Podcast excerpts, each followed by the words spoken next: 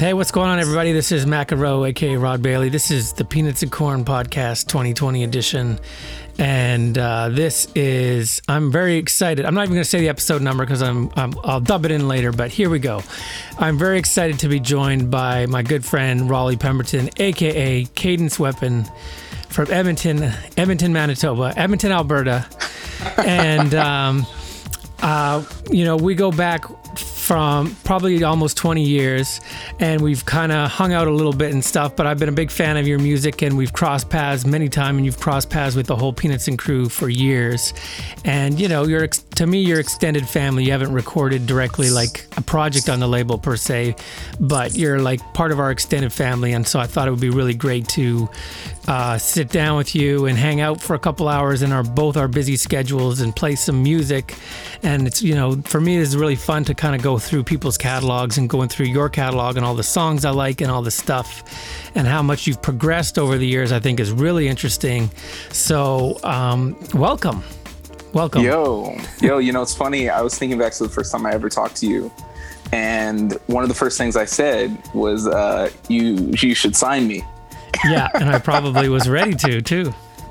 you know but you did uh, help me quite a bit back then I've, I've been thinking a lot about it because i've been writing a lot about the past and i was thinking yeah before my first record even came out you know like i was sending you like demos from that album yeah you know? yeah i remember getting i was going through my files and i have demos from your first cadence weapon is the black hand mm-hmm. which is and then and I was liking it a lot, and then I got the whole project. And well, let's get into it. I let's get ready. Let's play some music because yeah, here's the first thing that um, I love this project. So let's listen to Black Hand.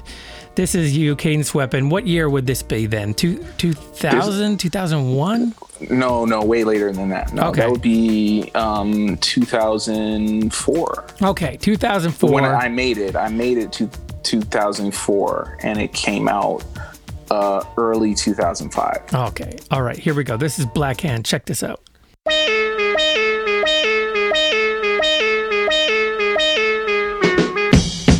take a break where it is, cousin. Cadence fucking weapon. Eight step programmer. Listen. Sleeper's hand, I'm a pillow, black hand like a Brillo. I don't spit coke rap while you gram into kilos. I was standing for real, bro. Sure, I house you, but I won't supply you a meal though. Not really. Keep your points slow into yourself. I dropped out with a 4.0. Have a way with words, heavy mental, gentle medley of every single sound sent to arrest me in development. I'm the intelligent black speaker with a sound that banks every relevant black speaker. At the Black Dog, their sort of voice me and rap futures blacker than important employees. You dead if it's fight night, cause with fence you're quite tight. Right, right, you know I got you pegged like light bright. I spit those stigmas or bitches or split decision. I can tell your bird's lying, and I don't riff with griffins. Style soft like a pillow, for real though. Black hand like a thriller. Style soft like a pillow, for real though. Black hand like a thriller. Style soft like a pillow, for real though black hand like a thriller. Soused off like a pillow, for real though. Black hand like a thriller. Bob Dylan on the fence, will I sell out or buy in? Either way, I'm indebted to science. Pyramid schemes with quaints on the whip. So I won't push this block unless enough money is spent. The kid was shook to scandal. The pistol grip pumps do work, cause the vandals took the handles. I hope it hits you harder than an anvil. The way I wrote my epitaph date on the face of that handbill. It's damn real, that's my space like the Jetsons. You're on my space with my line as a reference. Y'all leave hookers with a dime in your preference. I'm hard sock poppy, I don't whine or regret shit. A question, how's it feel to feel the house like the speaker? Plus the wheel that shouts for the weaker and the poorer. Hand black like the Moras. And I ran to the back with seven years and four scores. They style soft like a pillow, for real though. Black hand like a Vrilla. Style soft like a pillow, for real though. Black hand like a Vrilla. Style soft like a pillow, for real though. Black hand like a Vrilla. Style soft like a pillow, for real though. black hand like a Brillo. I said, get him. I'm done with dead rhythms. The number one question is, can the heads mix them? I got vendettas with ice chains and grills, but I flame with skills that might pain your illness. Fuck writers, block, I block writers on the Reggie Larry. I'm sedentary, fighter talk with a death they bury like Thor in the battle. They say the warrior's godlike, which means you're a civilian looking at a dog fight. Colder than frostbite, I walk in strikes and run blocks like Pac-Man, but with more rubber than Dunlop. Who's grimy? Then again, who's rhyming? Ask your girl. She blew my tower like Boots Riley. Now fools try me. Catch when the flow's done, like it was 88. Ripping leaf patches off a homespun. No one can touch 'em, so I'm taking my marker to get my point across like an atheist archer. Style soft like a pillow, for real though. Black hand like a Frillo. Style soft like a pillow, for real though. Black hand like a Frillo. Style soft like a pillow, for real though. Black hand like Gavrilo. Style soft like a pillow, for real though. Black hand like Gavrilo.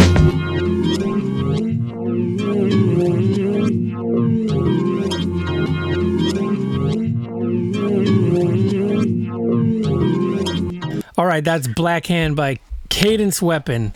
From Cadence Weapon is the Black Hand, and also from your first album uh, on Upper Class when you Breaking reissued Kayfabe. it. Breaking Kayfabe. So Yeah. that's a dope song. A Thank you. Thank you. produced by you.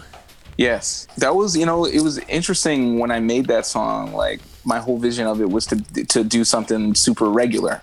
Yeah. To me, that was like a super normal beat to make. I was I was trying to do something kind of conventional because like everything I had made up to that point was like really like synthed out and super weird. Yeah. And yet it still kind of has like a real strange character to it. Um, I feel like yeah, even like with the chops and everything, and like the style of rapping, I felt like I was really trying to be a bit like Pharoahe Monch or something. Yeah. You know, like uh, just you know the kind of attitude. You know, Yeah. like I used to love those Organized Konfusion records. So Oh, yeah. I was kind of on that energy. And it was like, yeah, I was just, when I say like Black Hand, like Gavrilo, I'm talking about Gav- Gav- Princip. You know, one of the the reasons why World War uh, One happened. I believe Okay. it's World War One You're talking to a guy was- who has n- who knew took basically no history. Because he was the person who assassinated Archduke Franz Ferdinand, Okay. and he was a part of a kind of a, a group called the Black Hand. Okay. Yes. There you go, schooling guys like me. I mean, that's I was wilding. That's the kind of thing that a teenager likes to rap about, I guess, right? I Right. know. Yeah, I took I took my history in French, therefore I learned no history. So you learned a little bit about Upper and Lower Canada, and that's that's about it. So that's all my history. Um, so you so you produced that one, yeah. I mean that uh, like that beat to me, really dope drums, and then you're kind of like there's like four different parts. Are those four different records that you're sampling, like jumping from record to record, or is that like four parts of a song? Do you remember? The, um, there are two. There were two records involved. There's um, the drums are a separate record, which I, God knows what what it is. But the um, the the sample I, I chop in a few different ways, Right. and it's all from the same track, which was like a, a Brazilian pop track, which I once got a MySpace message from the artist's son No being way. like, oh, be, yes, being like, oh, I heard your track and uh, you used my dad's music. Uh, the band I think is called Bongo or Bonga, Okay, and and uh, but it, he was no one was mad at me, right. so it was and it was fine. I was like, okay, tight. Uh, never, let's never talk again. So you you you made your first record. Um, Cadence Weapon is the Black Hand, which was kind of an album mixtape kind of idea, right? I, yeah, I feel like it was it, it, it was um not totally thought of as to me I didn't really think of it as like oh this is like my first release. Because I had actually made like a weird demo before that that I you know sold in high school. I called it um the black protagonist. Um and I made all these CDRs of that and I I'd been like slinging them around already. Yeah. but then I went to university for a year um, I went to Hampton University, and while I was out there, I was starting to make these kind of like odds and ends and just like random kind of experiments.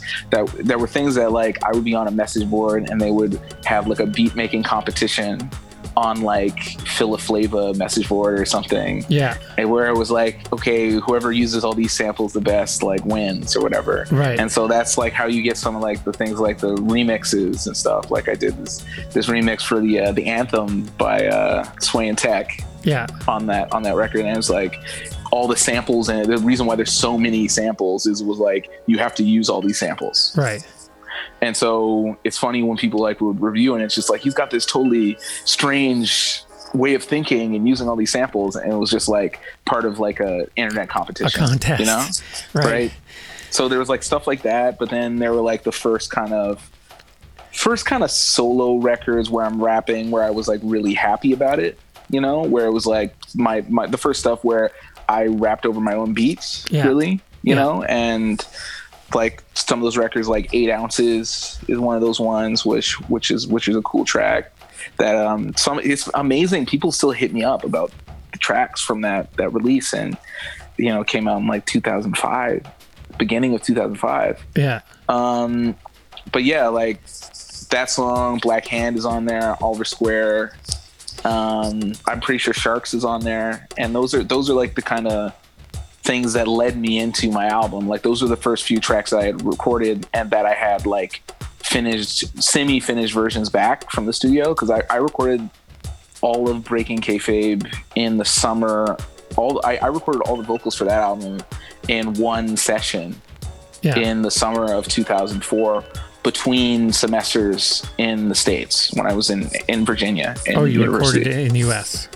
No, no, I recorded Oh, came in, in it back in Edmonton when I returned. I see. so I, on my summer vacation, I, I went to Nik Kozub's studio, Zoniq Studios, and with him and my uncle Brett Miles, and Okay. I went in and I just like crushed for like an entire day. It was like I had a lot of pent up energy Yeah. from just being in school and stuff. And I was like, let me do this. So like I recorded everything in one go. So you did Cadence Weapon is the Black Hand, and you recorded that.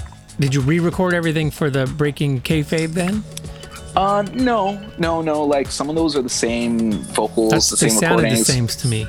They are the same, but um, I think they were mixed a bit differently, you know. And then they got mastered like all together, so there's Yeah. like a bit of a different sound to them. Yeah. But um, I mean, the thing with the, the the Black Hand that record, like I only put it together um to make money initially Right.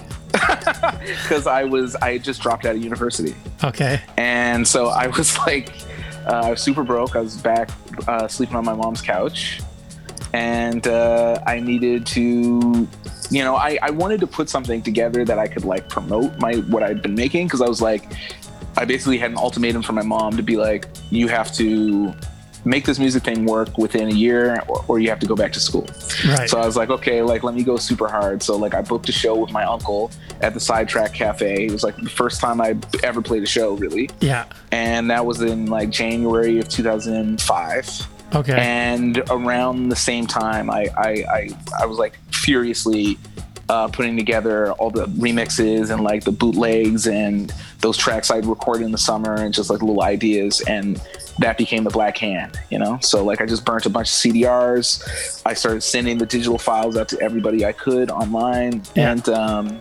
2005. yeah Shit.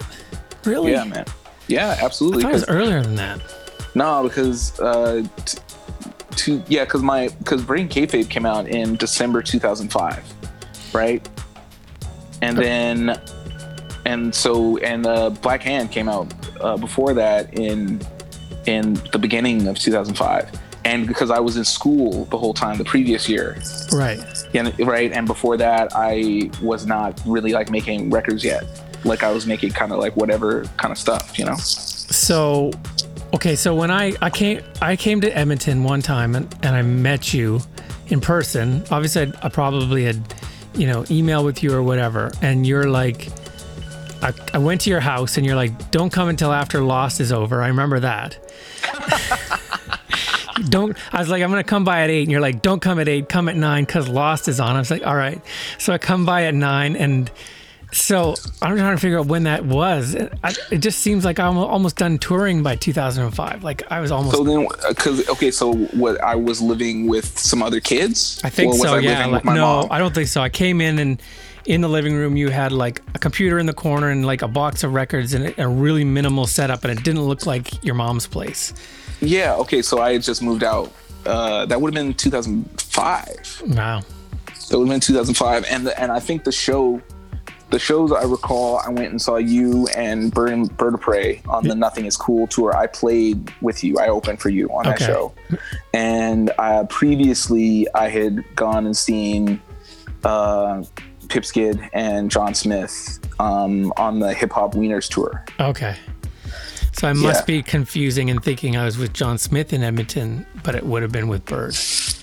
Definitely, definitely. Okay. And I remember that because then, yeah, because I was playing. sh- I before when we were emailing, I hadn't even really played shows that much. Like Right. one of the f- one of the first shows that I can really recall being like a big audience is when I went. With Epic took me Yeah. to uh, Saskatoon.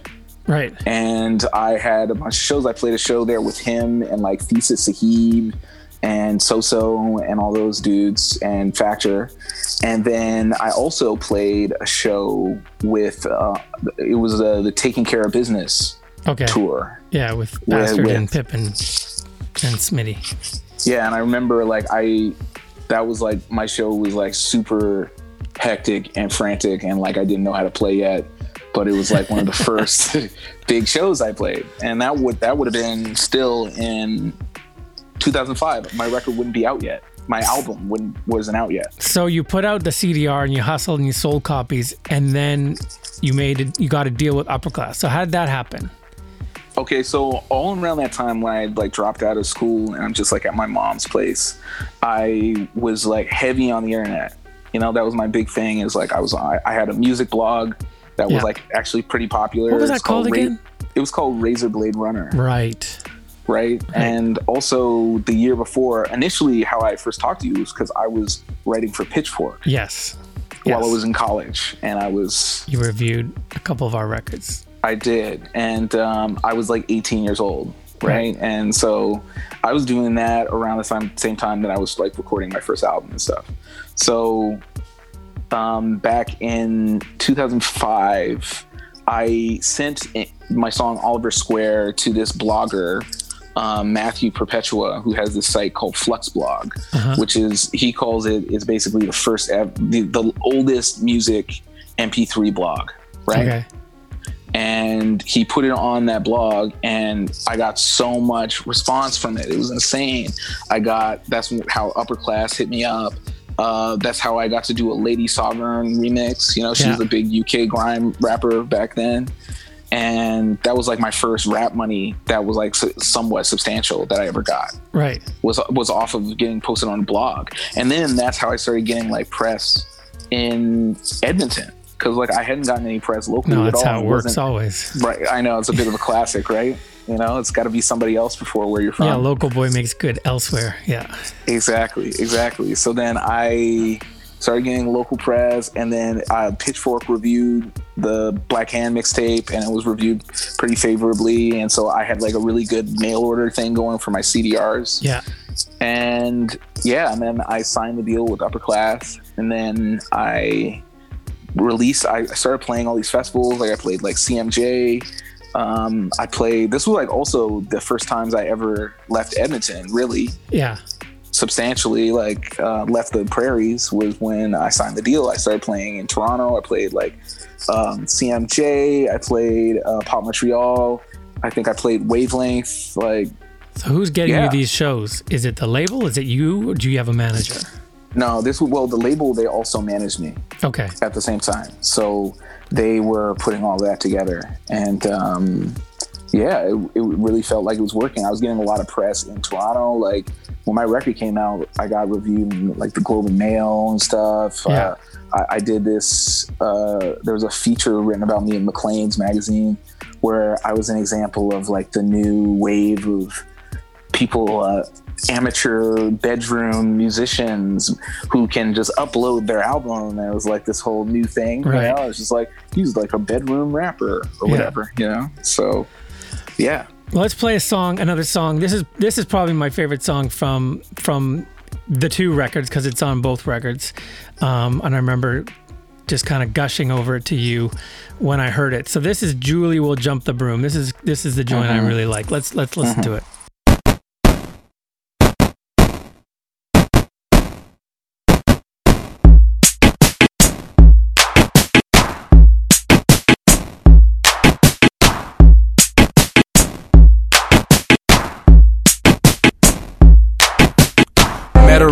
Job, the day I wasn't booked for. Glad I'd been there, glad that we met.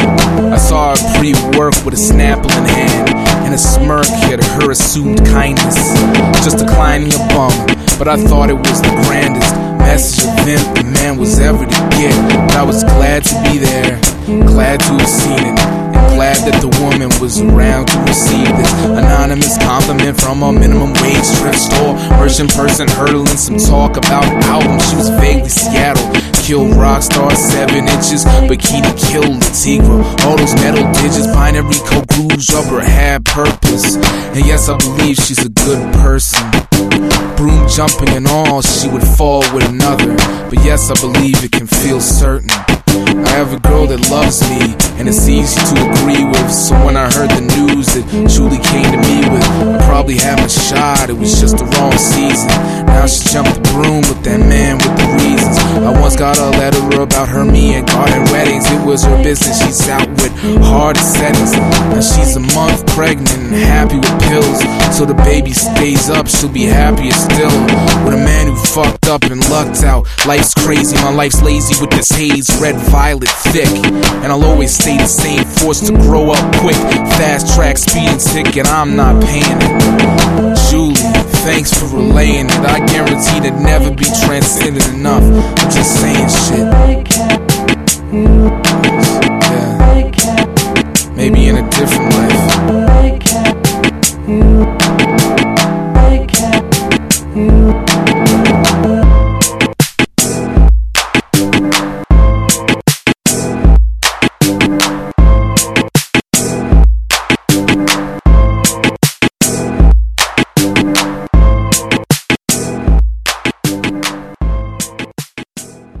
Yeah, that's that's my joint right there.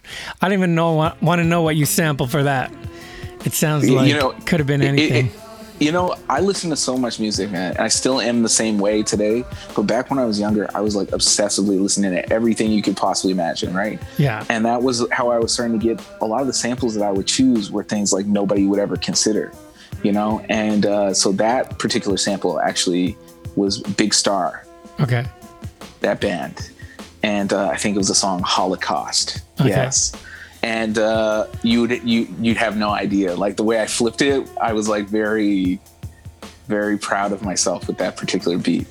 You know, and I'll I, I think I'll you, look you it gotta up. like Yeah, I don't know check it. I'll I don't know it, but well, that's the thing is like meeting you and stuff because you know by this time, 2005, 2006, I've been you know producing for like 15 years, and it's like I've got all these rules like you don't sample off YouTube, you don't, you don't sample MP3s, like you know all this stuff that's just kind of anti-creative, right? And you, and you know Yeah. then you kind of I, I kind of look at you like not a not the next generation but the next half generation or something like certainly like you're kind of like fuck that like just Oh, my, my record has no hardware yeah at all. It was a digital record completely. Well, that's sampling MP3s. Like I- the thing with me is like obviously I came up in the internet era and like I grew up with a computer in my house all the time and I used to teach myself how to make beats with like some of these early beats I use just the Windows sound recorder program Yeah. that comes with Windows 95. Like you're not even supposed to make beats with that. yeah You know? well that's Like, the thing when i when i met you after lost that day it was like there's a computer and there's like maybe a dozen records and and it's just like clearly not like the studio that i was used to seeing or a work setup like a hip-hop work setup where you know we would have a basement with you know 3000 records and all this shit and you're just like a laptop i just need a laptop or whatever it was a desktop at the time but you know Yeah, yeah. I think next- I, I, I had uh, like a Hewlett Packard like desktop Yeah. at that time. Yeah. Yeah, I mean, for me, it was all about like rawness, you know, and just like the, it's letting the intention get through in the record. And it's like I wanted to feel like very um, immediate, you know. And I feel like just the process was like quick, quick and dirty, Yeah. you know. But um, It's But, like, dirty, it's dope, and, and of course I gotta give you props because you've always just been a really good writer. Like at the end of the day, just been a dope rap writer, and I think you've you. got a great voice and all that as well. So it's just like that's why that's why segue segue. This is what I do. I'm a professional. Uh, is is I was eager to work with you myself um, when I started to hear some of these songs, these real songs that you were writing, and so I talked you into jumping on a record I was working on called Mastermind. And so we did this song together. So let's check this one out. This is called Centrifuge by McEnroe featuring Cadence Weapon.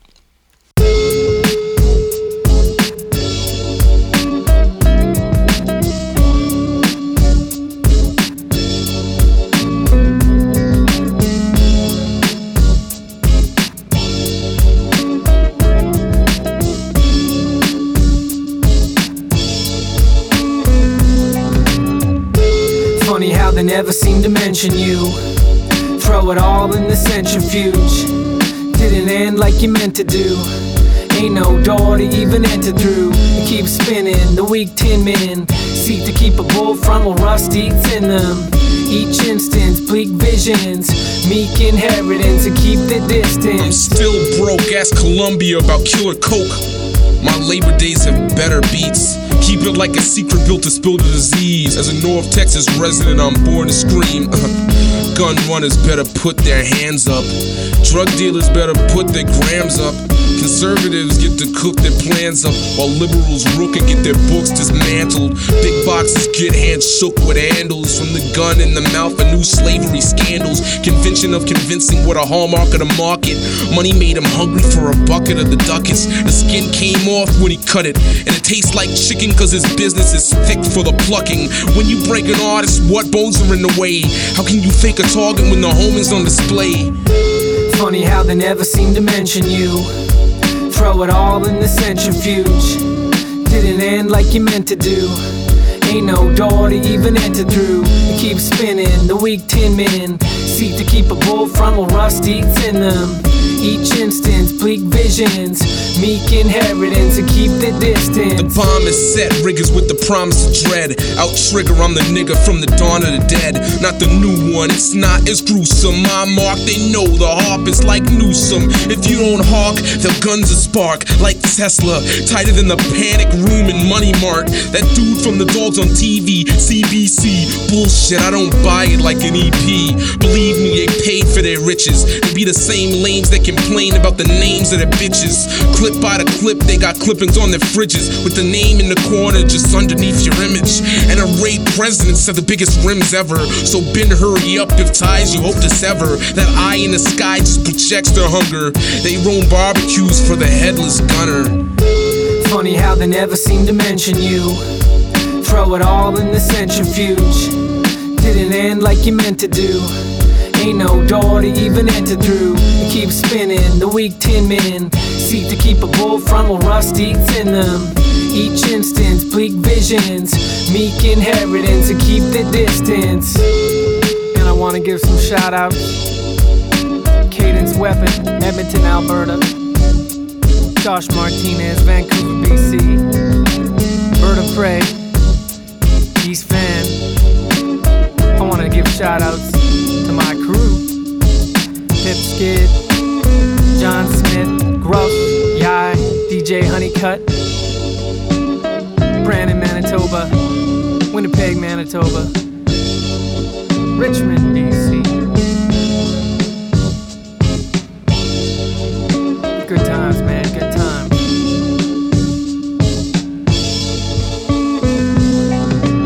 I want to take that shout out to Richmond, BC back. I don't represent Richmond, BC anymore. nice yo that's that's crazy to listen to that again man because it's like i know when i recorded uh, the verses for that it was like um you asking me to do something it was like it was like the RZA asking me to like do a track or something. It was like I, I gotta like knock this out of the park. You, You know, did. I, I- I, I think I got the verses. I, I can't. I can't even. I can't I can't hang. You know, like you're on a level that I was just not on at. You know, like Oh, it was vibey though. I, I thought it was awesome. Like it reminded me of one of those kind of one of those like Souls of Mischief tracks or something that are like really like down tempo. yeah, You know, like yeah. Oh, I love the song. I love the song, but I was like, am I gonna actually kick a verse on this one? You did two really strong verses. Like you don't need. I didn't even need to do a verse. I just did the hook. you know you know what I also I gotta say this because like I when I listen back to that, it reminds me of something that history may forget. My my my voice, the way I was rapping at that time, how how low pitched the voice was. If you listen to that, you listen to the beats I was making. I was on that Tyler the Creator sound Yeah. already. I was on the Earl Sweatshirt sound like years before. yeah, yeah, I just gotta say it because it's like listening to that shit. I'm like, it sounds like them. yeah. You know, like out trigger. I'm that nigga from the dawn of the dead, not the new one. It's not. It's gruesome. Woof. I I was wilding, Yeah, that's good. It's really good. Um, and you know, it, uh, honestly, I really appreciate you um, asking me to jump on a track with you, and also getting me to jump on that posse cut on the park life setting. well, I want to. Pl- I want to play that track next Okay, okay. because because there's like I, all those people I just shouted out at the end of that track are pretty much all on this track, and that's kind of wild to think. I mean, I'm not saying that we're, you know, I mean, there's a lot of rap experience on there, and you're just in there and kind of your, you know, like your first year of actually putting out records. It's two, this is all 2005 where you put out your mixtape, and you're jumping on my mastermind uh, CD and you're jumping on this park like setting. This is all 2005, so like instantly you're on tracks with with you know a lot of guys who've done a, paid a lot of dues in in Canada. You know what I mean? So let's just check this track out. This is called Eight Bars Each. Uh, with well, I'll see if I can run down everybody after the track, but let's take a, take a listen. Okay, folks, next up, standard posse cut. Straightforward, eight bars each. Tim, you're up first. Rest of you guys, watch with your eyes, not with your mouth. Here we go.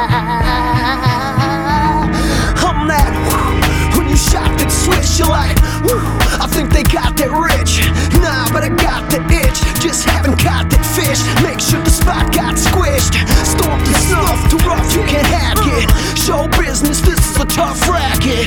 Like trying to fit a 12 in your jacket. Yeah, you may steal the safe, but can't crack. I catch it. a breath at the PLS rest stop. Another guest drop, fresh and hot, heating from the bread shop. Druid, done my dad spat incantations on plants and habitats and having revelations on how I get crazier. Hating being broke, going loony for my tunes, making bread but hardly dough. All my bros call me diesel, spinning like a crooked wheel. How I feel, getting older, giving microphones a zeal. You're so shit, I don't know what to call. You must have figured out yourself, you're not a halfwit or are you? You're just done, I'm not gonna argue and don't wanna see you frontin' when we pump up the volume. Your rhymes are nothing new, even your best one. Mine ain't in a rhyming dictionary, I checked one. Get some direction, that's for the record. Guy, break bread, satchel paint, show some respect. It's a dirty Tabasco sauce. The toilet on a string. Fruity mullets get flush when they sing. Page satchel, the perfect pitch. No Alex Trebek, they in the independent ditch. You remember that pitch? Cleveland to Maryland. PT on the RT with the arm E. Red stripe and care ribbon hand. Smash you in the face if we ain't red rams. Uncontrollable, uh-huh. unstoppable. Evil's jumping on every posse cut possible. Let's go. That's the MO. Uh-huh. Fuck a demo. I'm throwing bricks through your limo window. My 16s are grimy, my 8s are grit. Labels won't sign me, they scared of catching a break. I said, Don't worry, mister. My CD will ship, it won't sit. Drop dodges, I'm the number one pick. Can't roll deep as a two man crew. Whack beats call sleep, never to dance to. Maybe should've tried for the Blue Man Group. Or else a life of crime like Fu Manchu. Money on my mind, I might seem kinda lost, yo. When it comes time, I write like Steven Bochco. Gonna dine on samples at Costco. Suckers wanna rhyme like the champ, it's impossible. You're all blinded, is that what you call rhyming? Might as well pass this mic to Paul Simon. Your cracked out crew gets as skinny as toothpicks. Youth quits on you, make sure that the noose fits. My usage on promos is salty. I'm ruthless. You, you Yomo and Malky, lacking the sales, rap whacking your stale, like Terry B's steez if she was black and a male. Gun talk is not me, but please tell these rapping ass, cause some cats will put the iron on you like a jacket patch. Cadence masticates, other rappers masturbate. I dunk on punks, get posterized like Rastabate. We trash the states with graffiti and massive crates. Blast your face, my style's mint like an after eight. Book 'em, club rap seeks the chorus. Hookers, I'm in the game young like Stephen Morris. Park likes the group, break bread at the fam. Our lives the booth, we already made the band. Drafting plans, we craftsmen. Low posted, elbows thrashing, about to splashing. No hopeless, dope south slope over the past crib. Blankets, booze, a bullhorn in the bathroom. Run PNC, taking it back to Aerosmith, banging on the wall, about to crash through. Okay, very nice. You got that? That's a wrap. So just bang your time sheets on the way out. Thanks, guys. That's eight bars each. That's park like setting. The rappers are Pip Skid, Gruff, Yai, Nestor Wynrush, Evil Ebenezer, McEnroe, Bird of Prey, Cadence Weapon, and John Smith. Nine rappers in three minutes and 20 seconds. Pretty good. That's amazing. You know, is for me to be on the same track as like you, Bird of Prey, John Smith, Pip Skid. To me, that was like being on like the scenario remix or something. Yeah. You know, like I was like, wow, I'm on like the with the heavy hitters right now. And you brought it. You're right in there. It's not like we've we've done stuff over the years with people we liked or whatever, and it's like, oh, they're not. You know, like we've had tracks with people like, yeah, you're not ready to be on a posse cut with us, whatever. But you're you were right in there, right? Like dope, dope eight bars. Yeah, I came with the heat. I was like, I, I got to. You know, I always I always put a lot of pressure on myself to come, like on features Yeah. in particular, to come with with the heat. You know, it's like I gotta know, I gotta let people know, you know, that I, I belong. You know, Yeah. and I, I the very end of that verse too is just like I'm in the game young, like Stephen Morris. You know, that's like Stevie Stevie Wonder's real name. And I Right. was- that and that's how I felt. And it was like really cool that you guys gave me the chance to be on a track like that so so early in my career. Well, you know, you belonged, no question.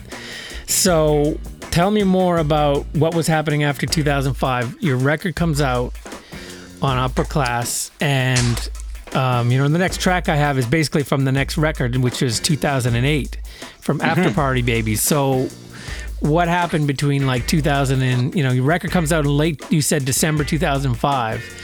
And so you're being represented by upper class, and they're putting they're sending you on festivals. You're just living the life, or what's happening? Uh, yeah, well, it was really like my life changed dramatically, really quickly.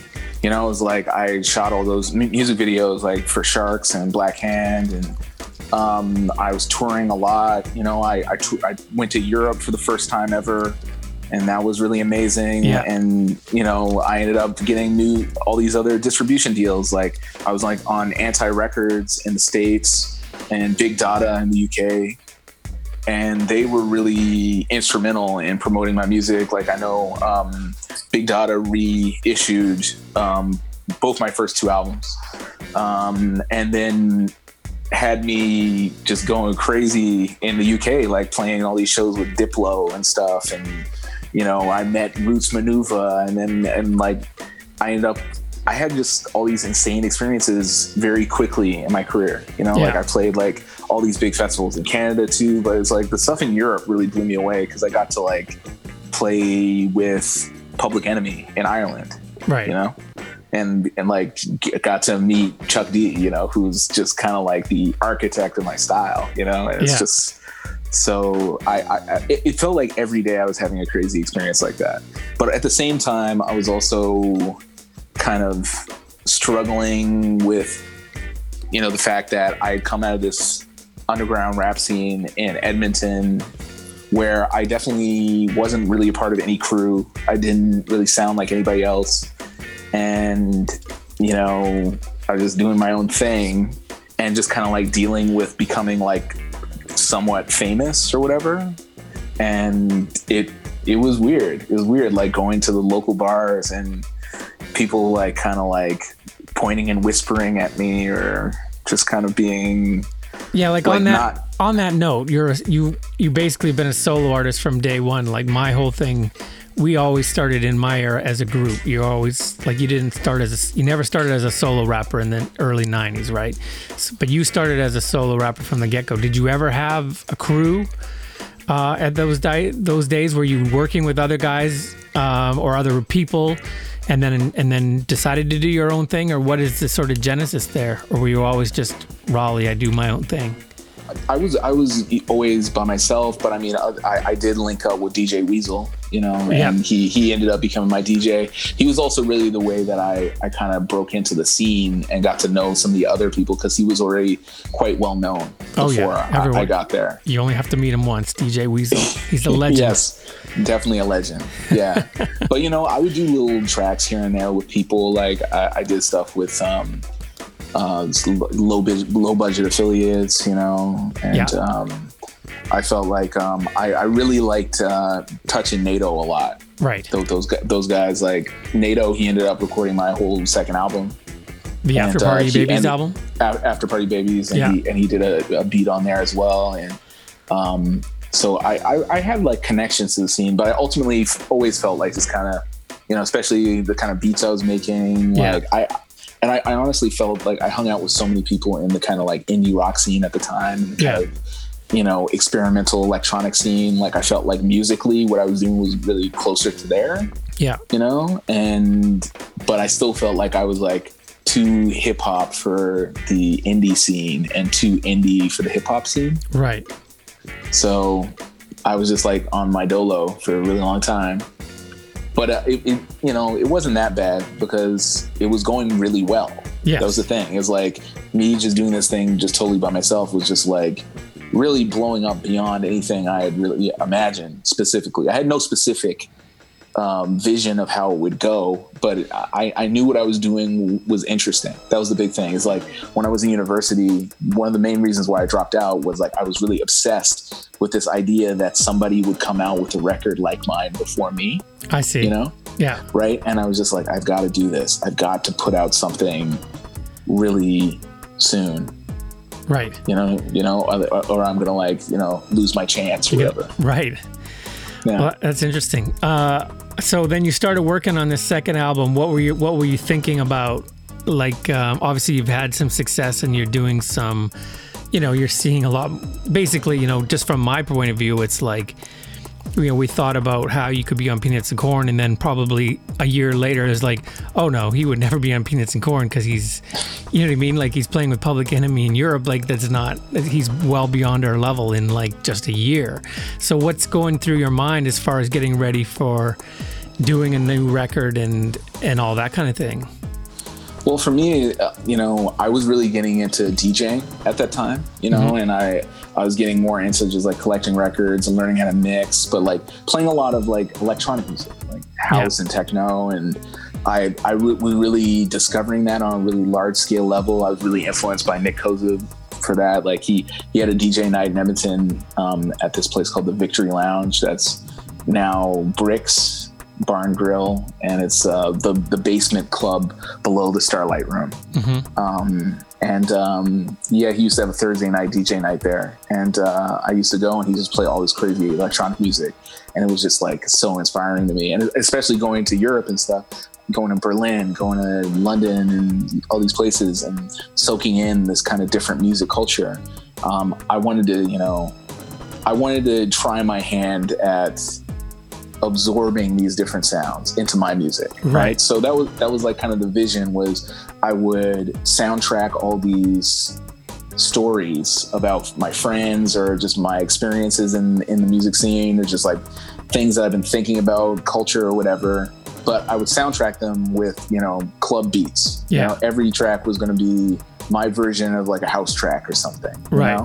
And obvi- and thinking back now, obviously this seems like a really weird decision because my last record was very successful, and I should have just done the exact same thing, like lots of people do. Like Yeah. they have one thing that works and they just keep doing it over and over. Yeah. But um, I think early out, I decided that I didn't want to do the same thing twice ever Great. right?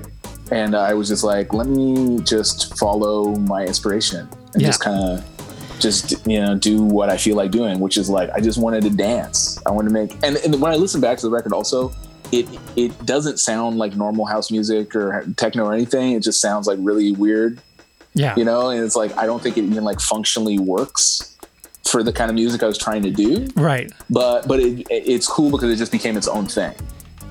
And so were you kind of a club kid? Like did you go out a lot? Like you mentioned the Thursday nights. Were you out all the time or Yeah, I, I was becoming like a raver. Yeah. Right.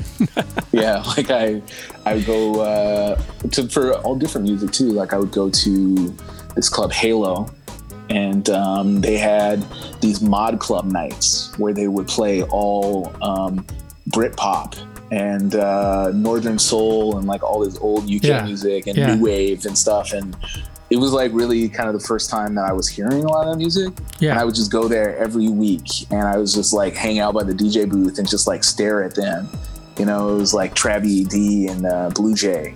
And I would Right. just like stare at them and hang out in the booth and be like, hey guys, what are you doing? You know, and I was just kind of becoming really interested in that DJ lifestyle, you know? Yeah.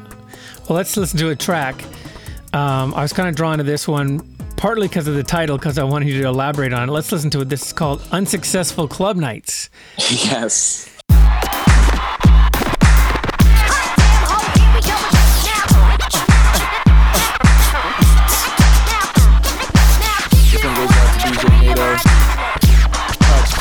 This one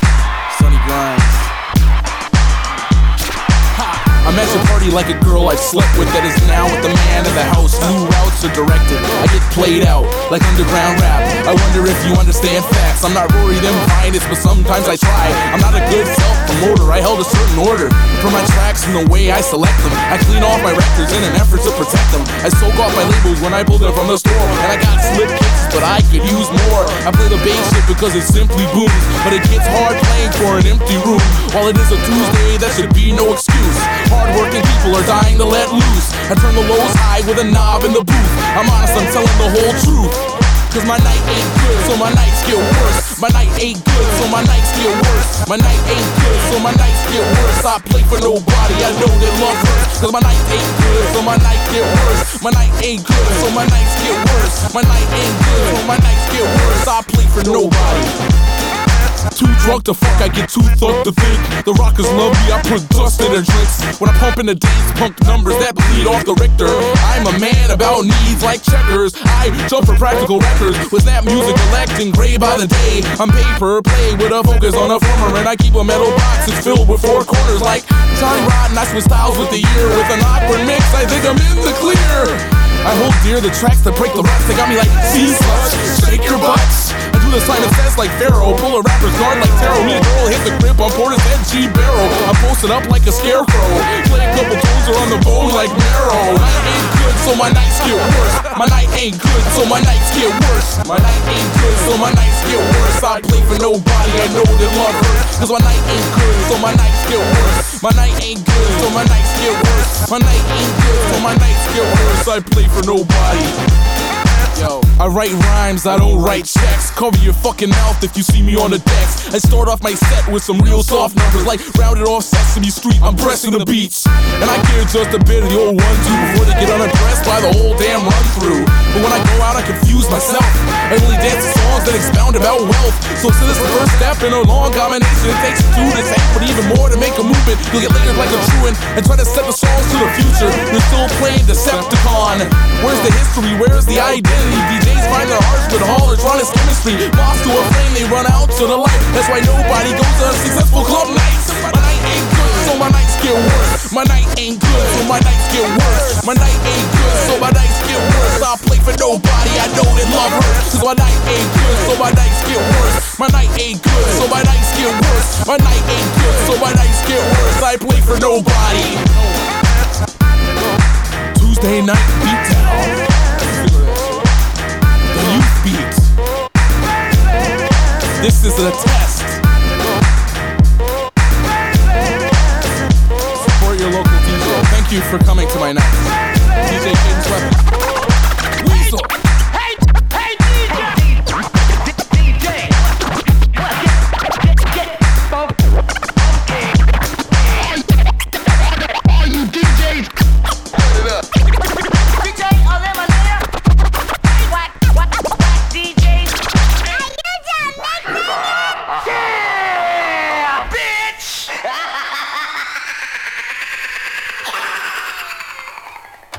When you get Weasel in the studio, did you pull him into the studio or does he just send you the cuts? No, that is was it- in the studio. So you pull him the into the studio. So where did you record that record? In We, that was at NATO's. That was Oh. in Edmonton. At, the uh, entire in album you Arms. recorded at, at NATO's place. Yes, yes. And so is is how's Weasel in the studio? Is he Weasel. Weasel, he he he just tries a bunch of different things, and he the thing about Weasel, he's he's a genius, man. Yeah. You know, like it's like he would just come up with the weirdest shit, and I think I was the kind of person who was always down to do something weird. Yeah. so we were actually a really amazing combo that way. Right. You know, like I always felt like he was kind of like the flavor flav to my Chuck D. You Yeah. know, Yeah. and so yeah, when we when we did this record, he got more involved in the cuts. Like he did a lot of cuts on my first album, Yeah. but um, he got more. It felt like it's almost like the sample collage element to the way he was putting together the cuts. Yeah. It's not just one Uh, thing. It's a whole bunch of things, right? No, it, it really helps tell the story a lot. But with this particular record, um, this is what it's about. Unsuccessful club nights. I had a DJ night um, at the same club as Nik Kozub at Victory Lounge. It was Yeah. called um, the Youth Beat, Yeah. and it was a Tuesday night DJ Yeah. night that I had kind of hustled my way into getting, despite not really knowing how to DJ at the time. and I basically used it just to like, you know, I'd make like 50 bucks a night or something and get people to come through. I made posters with a bunch of pictures of my face on them. Yeah. And back then it was like you could get drinks for like $2.50. So some people would come through. So this is around the time you're working on this record, like 2007 or earlier.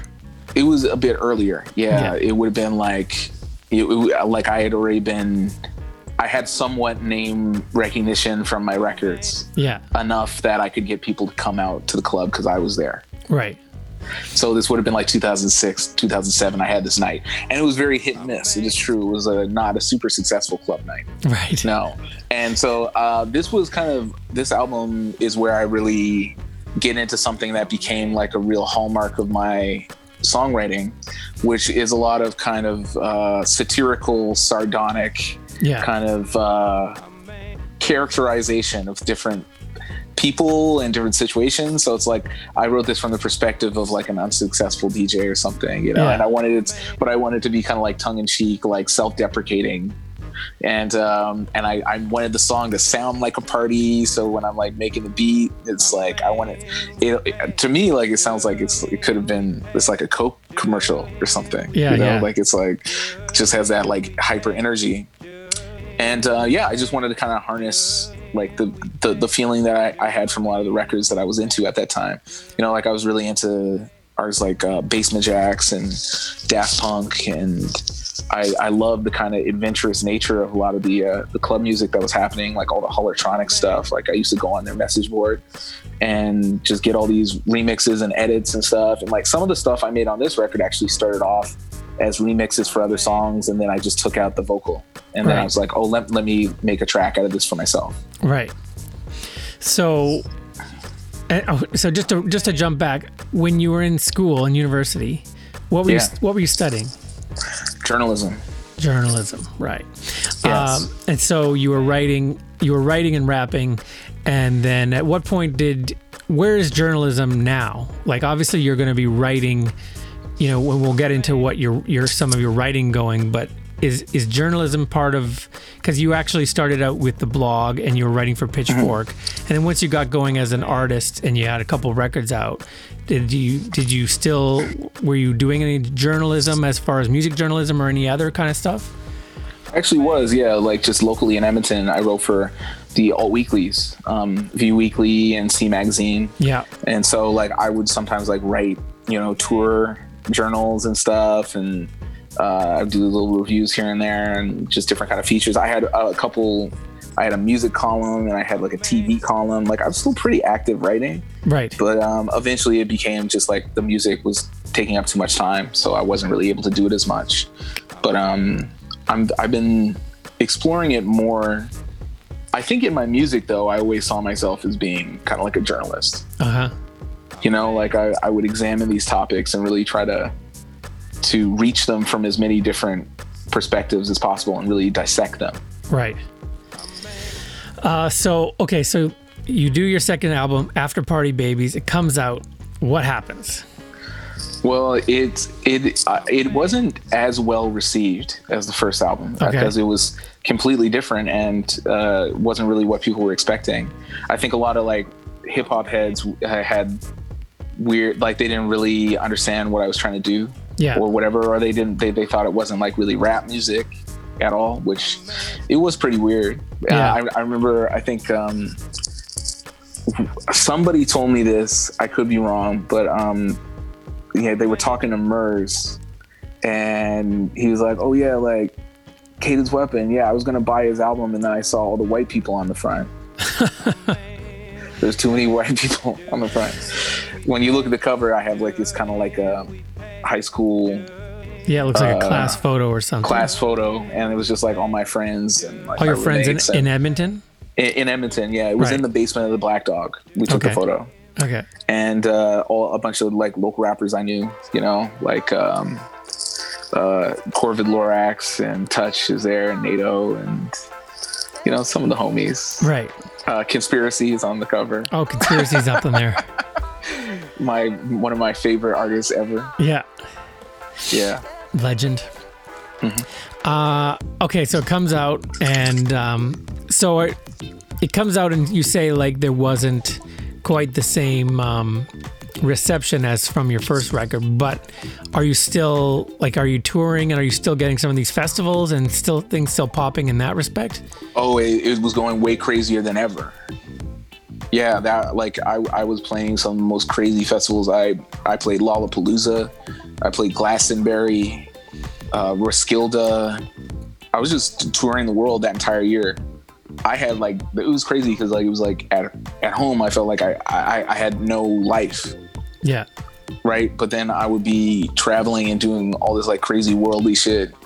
And it was just like playing huge festivals with insane amount of people. And so I imagine that this, like this sound that you've kind of developed, you know, more clubby, rappy. I don't even know what to call it because that's not that's not even fair. But you know, you, you've got you went for something with this after party babies, and I would think it would probably hit pretty well live with the energy. Yeah, it, yeah, it worked really well live. Like, um, I feel like that's when my live show really started getting good.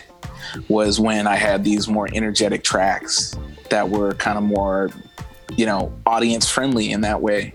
And I feel like um, I had a lot of fun shows back then. You know, I'd be running in the crowd, like high fiving people, and Yeah. you know, climbing on top of stuff. Weasel would be climbing up to the top of like a uh, scaffolding of some building and jumping off. Like it was, it was like mayhem. It was like there was kind of a punk feeling to it. So you and Weasel are out just you're you're going to all these crazy shows and festivals. How's the life? Like are you broke? Are you paid? Are you somewhere in between? Where are you staying? Are you people on people's are you peop on people's couches? Are you in nice hotels? Are you getting taken care of? Are you flying first class? Like tell like you got to understand is I've never done any kind of this shit that you're talking about, right? Like I've done about one one hundredth of it. So you gotta like you gotta scoop me in.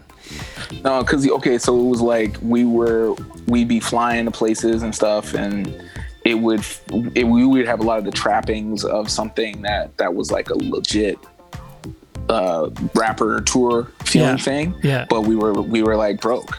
Right. Absolutely. We were like not getting money. And then this was around the time when I started realizing like maybe something kind of funny was going on with the label Yeah. you know, because it was kind of like, you know, they, I had toured so extensively, I played so many shows, and it just, uh, no matter what, I wasn't getting paid for these shows. You know, Right. like I, I was like, it, it, there, it was always some excuse, like, oh, we got to pay off stuff for the record, we got to pay off like somebody else has always got to get paid, but it was never me, you know. And then it got to the point where it created a lot of tension between me and Weasel, where he uh, he was. This was such a different era. We were bringing a lot of equipment with us everywhere. Like Yeah. we were bringing like uh, he would bring two turntables and a mixer with him everywhere, right? Yeah, and well- and and crates of records and stuff. And this was like Serato was just starting. Like Yeah. it was like not, you know. And then there was this one incident when we played a show in Europe, and um, he went to plug his mixer in without the appropriate plug changing thing Yeah. and it like fried his Rane mixer. Oh no. And so he tried to um, get the label to pay for that, and they they wouldn't. And so yeah, that became a thing where he wasn't getting paid, I wasn't getting paid, and they were like taking the expense of the mixer out of like what he was owed, and it was getting into this kind of like he he was getting really frustrated about it and uh and kind of taking it out on me and then like he was you know he was he had been gone from his girlfriend for a long time and stuff and like there was some issues with that Yeah. so it was like it, it was like not chill at all a lot of the time on that tour like I, I look back now and i realize i didn't really appreciate what was happening at the time Yeah. because it's like I realize now like I had a really great situation. Like I had a sick booking agent at the time in Europe and I you know there were some like miscues that we made like just for the touring decisions. Like I toured with a lot of rock bands Yeah. and the idea was like okay he's like this indie rapper or whatever right but um these audiences they don't change over back then it wasn't like everybody listens to rap right like Yeah. it was it was a different era people didn't have streaming people weren't listening to every kind of music Right. so it was like the first five songs I play, like people have to understand I'm rapping and it's a different kind of music. And plus it's like different kind of rap on top of that. So it was like so much extra work. Um, so I would be touring with bands like Born Ruffians and uh, Owen Pallett I toured with like and it was just kind of like there was a disconnect with the audience, you know? And it was just kind of like a bit of a waste of time. I really wasted a period of time when I was like really popping that I could have been playing with like the right people and it just was just you know it's funny how like these little mistakes like can can happen you know and, and it was like in the aftermath of the whole weasel thing like I ended up going to Europe with uh, Scratch Bastid Yeah. DJing with me and that was like a really great experience but then after that tour I think that would have been in the fall of 2008 2009 a lot changed for me because I became poet laureate of Edmonton Right. Right? And that was like something that kind of came out of out of the blue because i was getting to the point where i after i toured i traveled the world i'd seen a lot. Um, i was feeling like i wasn't really super welcome in edmonton you know? Like i didn't really feel i didn't feel like and it wasn't even like the scene specifically but it was like people in town you know like it was like i'd go to the bar and like there was one time this woman just came up to me and she was just like what are you doing here Hmm. and I'm, and I'm like oh no i'm just here with my friends or whatever and she's like no why are you still live in edmonton what are you trying to be you know like a big fish in a small pond you know? Oh, I see. right and it's just like oh sorry uh, for existing you know Right. yeah, and it was like stuff like that would happen all the time, Hmm. right? So it was like I don't know. I felt like people were just kind of uneasy with like me uh, in general. And then there was a, an event that happened where somebody just I was walking down the street. I was talking to a friend of mine, my friend um, uh, Charlotte, and um, I, I I turned to the right, face her. I turned straight again, and a group of guys. One guy is running full speed, punches me right in the face Why? for no reason. And was that just a And- random act of violence, or was it a, yeah, looking for you? I don't. Th- I don't think it was targeted. No, but it was like just some like jocks on the street. right. You know, um, I think it was like a UFC fight that night, Okay. and they were just like looking for a fight. Meatheads. But yeah, like yes, yes, and it was just like it felt kind of like symbolic. You know, like it's just like damn, like everywhere I turn, people are like don't want me to be around. You know. yeah. Yeah. So I got kind of bummed out, but then I got nominated to be poet laureate of Right. Edmonton. Right. So that was like a really crazy period of time. And uh, let's okay. I want to listen to a song, and then I want to get into that because I remember hearing that news and it being like, "That's interesting," but again, I didn't really understand too much about what that really meant. So let's listen to this song because here's a here's a Birdapres song that you jumped on with Ness. I always liked this song and this record by Bird where he Hey, self-produced. I lo- listen, man. I fucking love this album. yeah, it's great. I love this album. This is one of my favorite albums the last decade plus. I think Birdapres is one of the most under- underrated rappers ever. no doubt. And I think this record in particular, Catch an L, it- Yeah. and it's crazy to say this about a record that I'm on, but I'm like, this shit is so fire. Yeah. and he he just he was so far ahead of his time with this record with the way the beats are Yeah. you know that became like a trend and then now you hear it everywhere Right. now you hear this this sound Yeah. this is no griselda is everywhere and he he was like the first person doing it so shout out to Birdapres Oh, let's check this out. This is called Rays and Beams uh, by Birdapres featuring Cadence Weapon and Nestor Wynrush. King of the Cellos.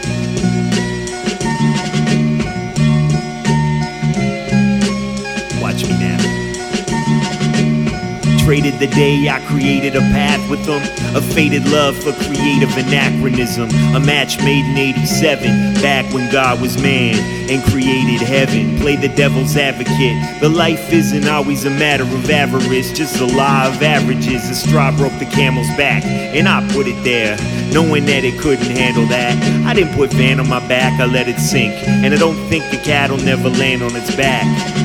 The facts speak for themselves in a sense. But sometimes they take a backseat to what the fans see. My man sees gin in the air, so numerous. They blot out the sun, but he can't say what the future is. We never learn from the mistakes that we made. There's so little fear in my heart that I'm afraid.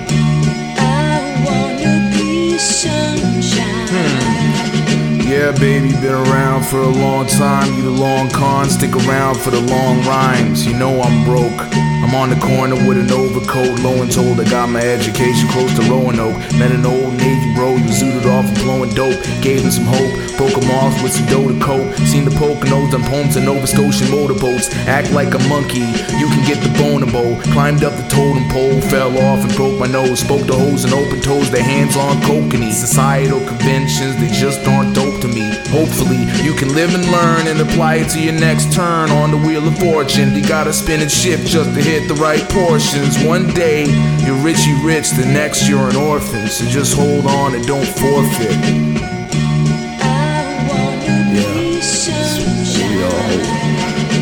White and white chalk, I've walked a different walk with Moroccan lullabies. My fists so articulate, so many languages, a beautiful array.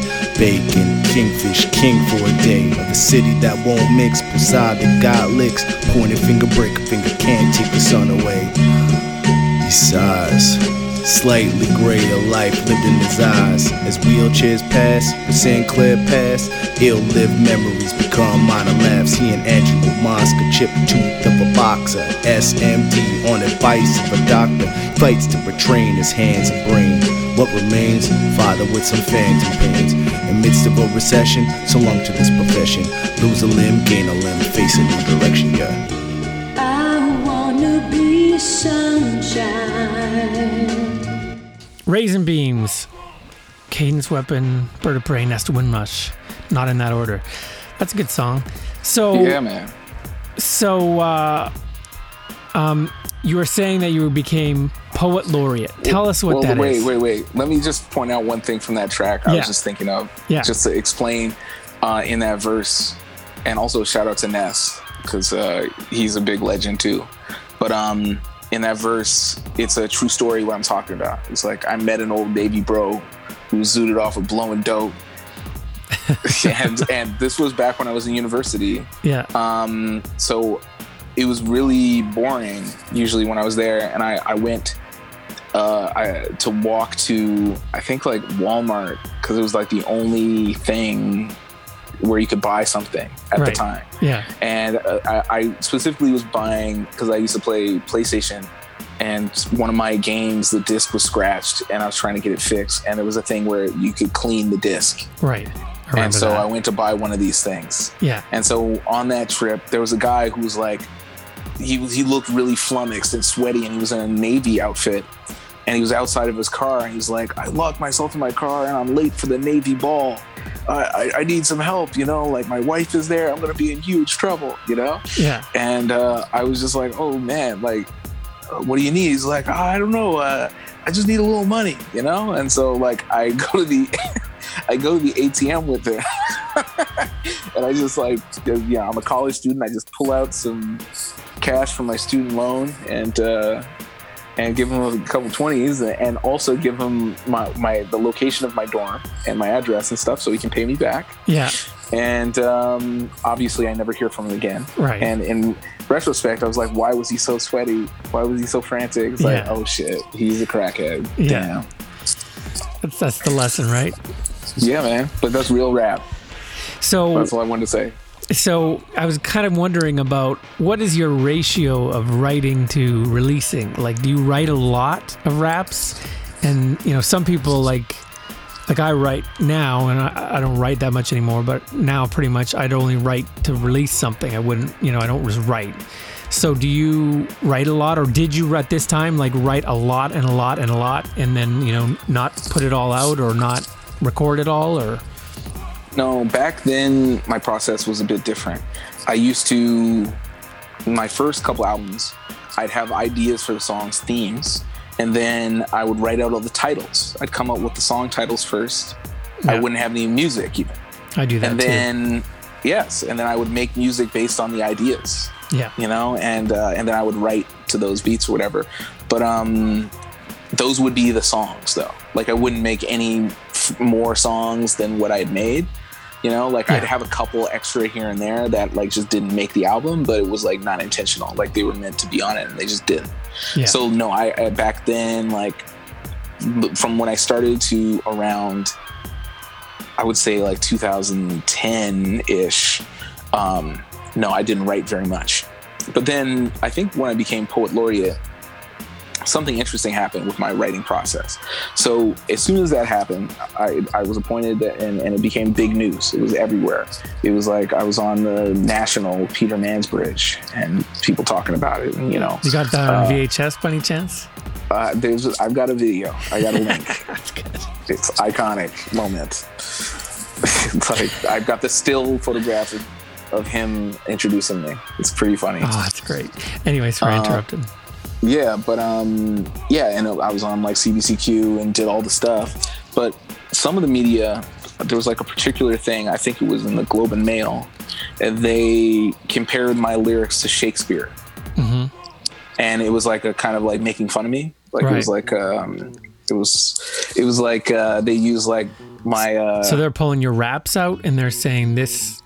But they would take not obviously I've got super lyrical raps, but they would take some stuff that was from a party song. Right. And it was like, isn't this funny? Like they made this guy poet laureate or whatever. you know? Right. So as in like, look how far we've fallen type of bullshit from Yeah. Shakespeare to, to some rapper. Right. To, from Shakespeare to Rollie. Yes. So um, that actually really spurred me on to go way harder with my lyrics because I was like, never again. I never want there to ever be a situation where somebody could put my lyrics up on in print and ever be able to like distance Right. in that way, right? So I wanted to make something that was like unimpeachable. So it's like when I came, started writing for my next record, uh, Hope in Dirt City, I, I really was like, I want this to be like a book as an album. So like a lot of the lyrics on it, like I were, were very, very heavily considered in that way. Like I wanted it to be, you know, unfadable. Right. Uh, I want to talk about this mixtape because I think around this time, before Hope in Dirt City, we're going to play something from that. But before that, I think you put out this mixtape for Tron. and also around that time, you came to to my place in Vancouver, Richmond, and did a little bit of recording That's right. with me. So I want to start with Tron because um, I'm probably one of the world's biggest Tron fans. I don't know if you know that. No, I didn't The know that. original Tron I uh, watched as a kid. Like it came out on Betamax, and I watched the hell out of it. Like, and Oh, then wow. I got it on Beta. I got it on VHS. I got it on DVD. I got it on Blu-ray.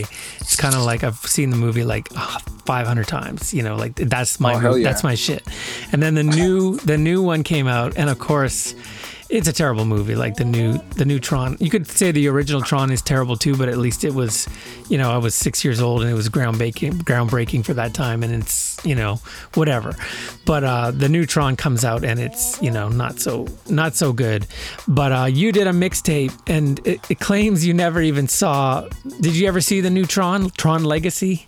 No, Oh, okay. I, I never saw it. well, it wasn't good. I went I went with uh, a colleague of mine who was a really good friend, and but who's like a real film critic guy, right? And so Yeah. he, he couldn't like uh, s- suppress his emotion on how bad the movie was, and then he just stands up at the end and goes, "That was appalling," and I was like, "Oh."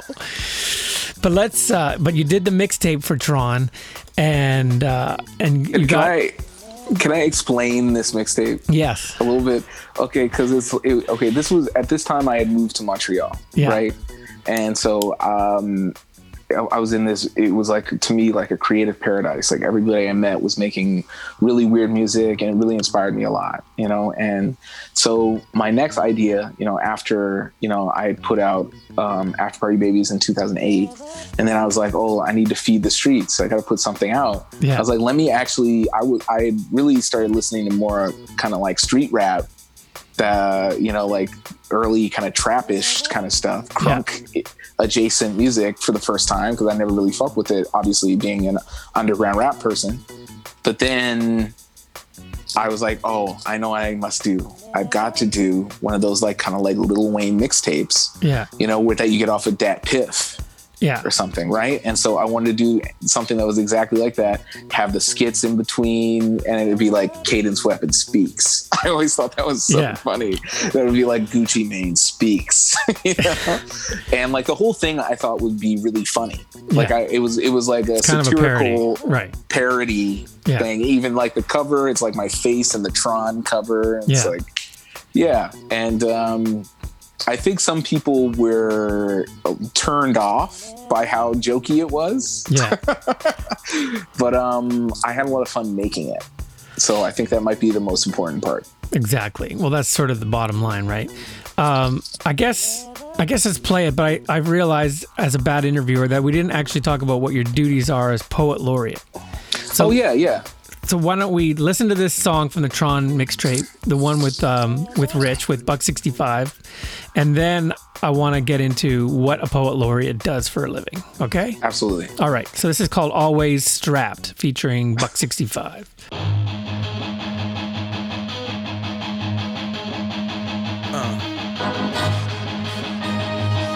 Listen up, kids.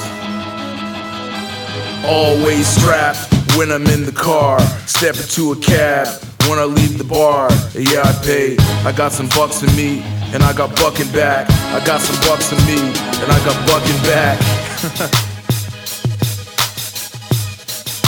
Me and my friends ride in a beater. Read the believer.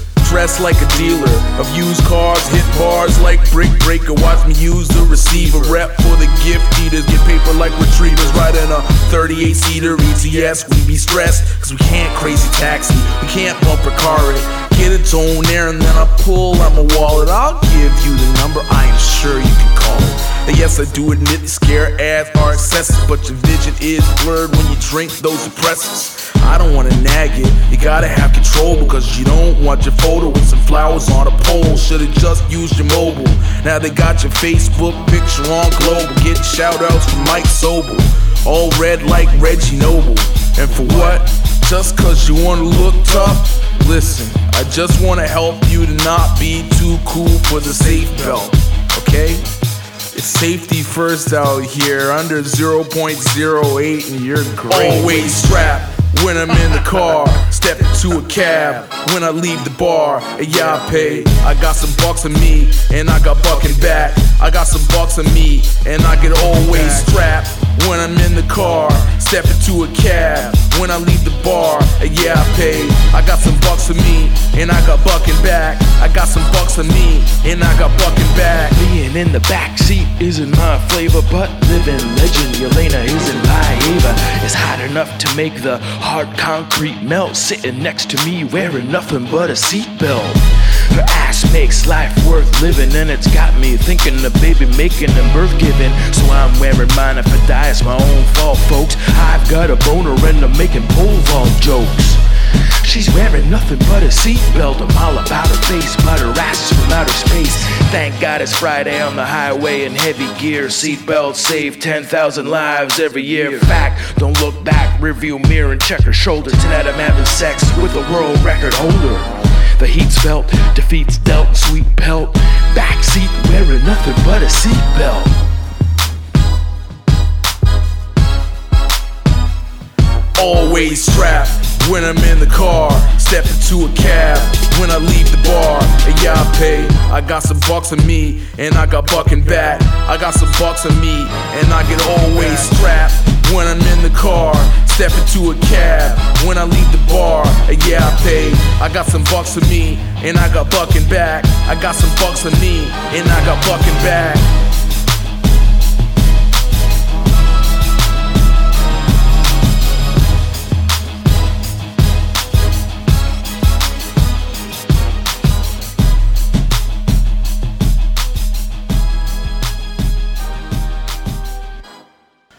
Who made that beat? Is that that's just like a mixtape kind That's of thing? that's a it's a Lil Wayne track. That's a Lil Wayne track. See, I don't know Yeah. my, my Lil Wayne. And so you you called up Rich and you said, "I want you to jump on this track, this Lil Wayne beat for me." And he's like, "No Yeah. problem." Yeah, I was like, listen, man, I want to do an anthem about um, not drunk driving and uh, car safety, and, Yeah. and and and he was absolutely into it. And he's like, but the only thing is, I need to talk about this um, this this pole vaulter that I'm I think is really sexy. I'm like, sure, yeah, I'm sure. I'm that's like I think I have one of the wildest Buck 65 verses ever. That's on, a wild on a verse. record. That is hilarious. Yeah. That was yeah, that that that was like kind of the vibe of that whole record. Like I recorded everything in my room just by myself with, with a little help from like my friends and stuff. Like uh This is in Montreal. This was in Montreal, yeah, and like my friend Seb Cowan, who he went on to run this label called Arbutus Records. He he helped me record and stuff, and So, is this before or after your poet laureate of Edmonton? this is like during, Okay, during. right? But what, So are you like poet was- laureate of Dur- of Edmonton and you live in Montreal? Yes. Isn't that shouldn't you be in Edmonton?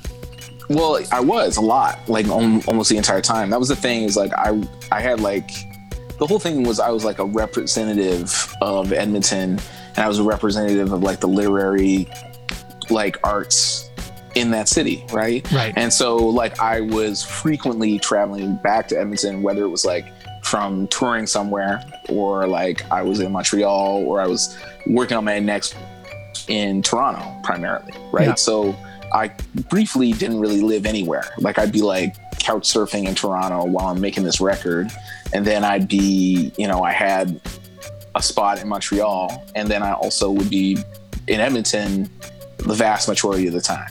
So it was like kind of a transitional period where for two years I was poet laureate, and then yeah, And so, as poet laureate, what do you need to do? You're representing the literary community of Edmonton. And so, are you going to meetings? Are you going to functions? Are you going to wine and cheese parties? Are you actually writing poetry about Edmonton? What are you doing? Yeah, yeah. I wrote a lot of poetry about Edmonton. Um, there were different projects I was involved in that are still up today. Like there was one thing where I wrote a poem that ended up being placed on a bunch of flags on Jasper Avenue, and it's uh, kind of like an art installation across the entire city. You know, and it's I'm very proud of it, and it's been Nice. up there for like 10, 10 years. Um, and uh, it's called um, Monuments, and it's um, to me it was like this conceptual thing where I felt like Edmonton didn't have any, you know, a lot of the the best monuments are like um, naturally occurring. Yeah. And so I just kind of juxtapose that with the idea of like man-made monuments. You know, like we were well known for like a giant mall, or Yeah. like we had this really big baseball bat. You know, like all of the kind of like monuments in Edmonton were just kind of like random and weird. You know, Right. and so I just kind of talk about that. So I did that. I mean, I would go to schools and, and talk to kids about poetry and rap and lyricism and you know i would write poems for certain events for openings of different buildings being inaugurated you know and uh, you know i went to there was a poet laureate conference in halifax Uh huh. that's that's that see that's more reality rap for That you shit, roddy did that shit get is wild or what? I I referenced it in that Birdapres song. It's just like read poems on Nova Scotian motorboats. Right. That's what I, that's where it was. I was on a boat, like reading poems with the other poets laureate. And so, are the other Um, poets yeah. laureate like you, like younger and happening? Hell and, no, hell no. Right. They were all super old. Like when you were named poet laureate, it was controversial. it was very controversial because they were like, I was the youngest one in the history of time. Yeah. Like I was at the time I was 20, 20 23. Oh, holy shit. Yeah, right. So like, you know, most of the people I knew, they didn't know what they were gonna drink tonight, and I had to be like, oh, this is like my poetic vision, whatever. But you know what? The thing was, I never didn't, I never felt like a ton of pressure about it. Like, I always felt like very confident about my writing, and even though it was like not conventional poetry, a lot of it. Um, I felt like I kind of helped change the conversation in Canada in that way. Like I feel like you know, at that time, you know, Canada can be really backwards and really behind. Yeah. And I feel like at that time, people were still like rap is crap. Yeah. And then like I think my being appointed poet laureate really got people to think about um, rap lyrics as being poetry Right. in, in, in that way. So like I feel like really proud about that now. So, so you you're poet laureate and you're couch surfing, working on a new record. And so, are you getting by? Like, uh, are you getting money from shows, or is the poet laureate thing like a paid thing where they're taking care of you? Or Well, th- this is the thing is my old label. They really like exploited me a lot. yeah, because like I was supposed to get paid, you know, I think it was like ten thousand dollars per year of being poet laureate, and uh, the label just took it all. are you serious? Yes, they took all the poet laureate So money. I di- know it's Did the label have something to do with you becoming poet laureate? Did they say like, let's? Is that N- no, no. But the thing was, they managed my career or whatever, and even though like obviously I was young and I, I didn't know it's like how all this stuff is supposed to work, but it's yeah, it was. um you know, they felt like it was like I was getting paid for a show or something, and like it went into the expenses that I was accruing or whatever, which they never showed me what they were. So yeah, and no, it was crazy. So I didn't get any of that money, and in the meantime, you know, like obviously, like I'm, I, the the next record I was doing was becoming like, you know, it, it was kind of an expensive undertaking. Like we brought in this this other like producer from New York named Michael Mismano, who was Uh-huh. like a big like rock producer type person or something to like kind of help because I had this vision for the next record that was really like it was going to be all live instruments, Yeah. right? Um, and so in Toronto, I'd be like jamming, like there was you know rent like at a rehearsal space, and like we had all these musicians that I ended up having to pay and stuff, and so there were expenses, but um, it definitely like they shouldn't have gotten that money. You know, it was like so bad that they did, and I didn't have it. You know, that's the thing is like that's what I would say to all artists who listen to this. Like, you know, you got to keep. Don't ever sign anything that's like a 360 deal. Don't sign anything that where it's only one entity is controlling every aspect because they they they have too much control, and you need to have multiple people being a check and balance for each other. Yeah. You know? So you signed this in 2005, I guess, right one- before the first yeah. record. And so we'll get into more, but did you did they just sign give you a piece of paper to sign or did you have it reviewed by anyone or anything like that? I, I had it. I had it reviewed by a lawyer, but it was just like some. My mom always worked at law firms and stuff, so it was somebody who was a lawyer, but they weren't An a music entertainment lawyer. Yeah. right? So, and there were things that they had issue with, but nothing got changed, and so I ended up. I wanted to put out records, right? I was gonna sign. I was gonna sign with a, a label called Mush Records out of Chicago to Yeah, do yeah. to do an instrumental record, and so I they sent me a contract, and I had it reviewed by an entertainment lawyer in Toronto, and I came back with notes, and they withdrew the offer, and I was off the label. Never made a record for them because they're like anyone who, and that's the problem is like anyone who kind of fights for themselves up front. It's like, well, you know, this isn't even this guy's not even worth it, right? So, so then we never we never made a record. well, um, you maybe you dodged a bullet. Well, it's it's it's that whole thing is like you know my ceiling is, is your floor in that you know what I mean. I made have made more money over that period of time because I had you know all that income from all these CDs because you know I get all the money, but of course, I'm not playing festivals with Public Enemy, and I've got nobody, you know, with a with a financial stake who's doing things and networking, and you know what I mean. Who knows, right? But Yeah, I mean, the other thing I should say too is it's like it wasn't like I I didn't ever get any money.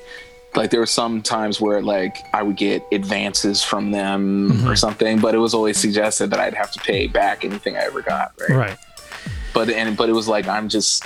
This is the thing is like I started working with them when I was like a, a teenager, and then I didn't have any other means of income. Right. So I was like definitely you know when i in the kind of montreal era like i was i was doing like all kinds of shit. Like i, I remember i used to do i used to do like experiments. Like i would get experimented on. Oh, okay. like you'd sign up to be like, oh, try some new skin medication, and they'll pay you whatever to that kind of thing. yeah they they have me strapped to something with like something on my head. And they'd uh they, they, they'd measure like what my voice looked like on like a computer or whatever and it would be like they're just measuring the information. Like, you know or like you know it's like what do you think of when you see this? And they measure what my brain does. Oh, that's what I was, that's what I was curious about. Is like, you know, you got to get by, and you're probably not wanting to go get a job at, you know, at the jeans store selling jeans during the day or some shit. You want to stay creative. No, Uh, man. I also like it's like it's crazy. Like I'd be doing, you know, I'm the poet laureate of Edmonton. I'm like touring all these crazy shows. That's the thing is like so many artists who do really well, who do like as well as you can do or whatever. They typically are still not making money Yeah. From music. You know, it's it's, it's I I think my lucky stars today I am. Yeah. Like it took me 15 years to really start making some okay money, you know? But um I mean the thing was at the time I was young, I was like making records, I was like h- hanging out with people. Cost of living was really low in Montreal, so like I didn't really need any money ever, Yeah. You know? So I was I I, mean, the bottom line happy. is you're is you're, you're you know you, you were young, so you had you didn't have that fear of like you know ten years later it's a whole different story, right? I wouldn't be doing that today. Yeah. Yeah. Uh, okay, I want to play this a couple quick things here. So this is a little jammy that um, we did together when you came out to visit me somewhere around 2010, 29, 2010, something like that. Because Definitely. Um, the plan was to do this thing. I was called. It was Project Carphone, and it was going to be you and John Smith. And um, I don't know whatever happened, so I just have these little scraps. You came out and recorded some bits, and uh, so here's here's a, just a bit, just a little little bonus bit for our listeners.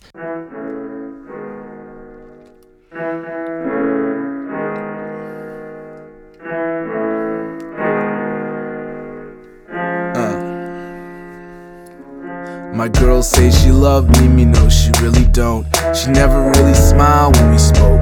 I'd act like a child overgrown when she was understated. When I was chill, she was agitated.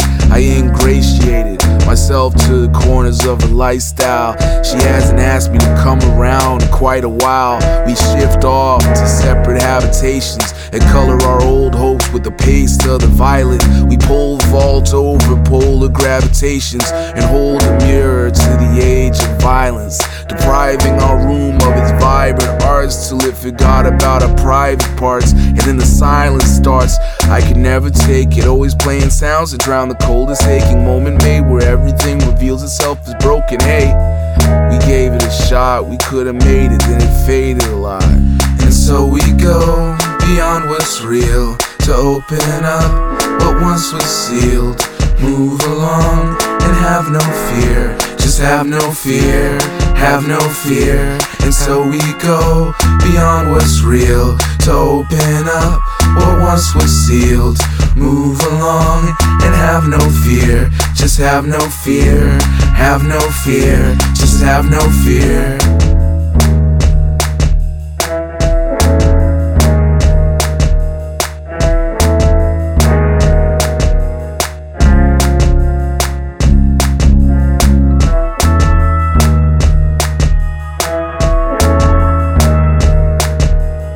Funny. That's a That's funny wild, little bit. man. Yeah, that's good. Yeah, that, that- I was worried when you were like, oh, "I'm gonna play this old shit that you haven't heard in a long time." It's like that was cool. Yeah, that was. Um, I haven't. I haven't. I had to like dig, dig, dig because I know I've got even more. But I found that one because I sent it to. I don't even know where the original. Like I should have the original file of you recording it, but I sent that to Joe. Um, just being like, you know, you were here, you were at my place, and it was like, here's what we're working on, and here's what's coming together.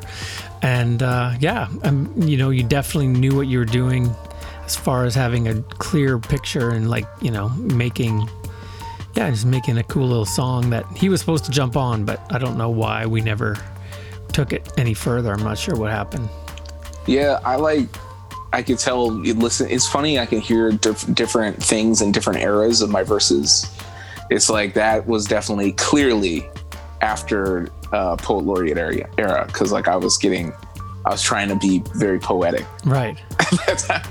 now I'm now now like there's a difference between trying to be and actually doing it. Right. Now I'm like, I feel like I've settled into it in a nice way. Right. But Um, like, yeah.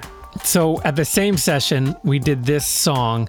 Now I don't remember whether Bird went first on this song and then you jumped on, or whether I think that you wrote first and then he jumped on. That's how I remember it. But yeah, I- that's that is because because I when this came out, I was just like I'd never heard Bird's part. That's what I thought. I think I think I just was playing beats for you, and you were like, "Okay, I got something for this," and it was really wild. And then Yeah. he ended up getting on, and then we were talking about getting other people on. It felt like it was supposed to be a posse cut, and then we just decided to to not make it a posse cut and just have the two of you as a short song. And this ended up we recorded it in 2010. According to my records, maybe you were even 20, 2009 or 2010. He he jumped on it, and then it sat on my hard drive for like eight years, and I finally put it out in 2019. So this is called Ghost City, and it ended up being on the album, uh, the EP called Burquitlam on Peanuts and Corn Re- Records. This is Birdapres.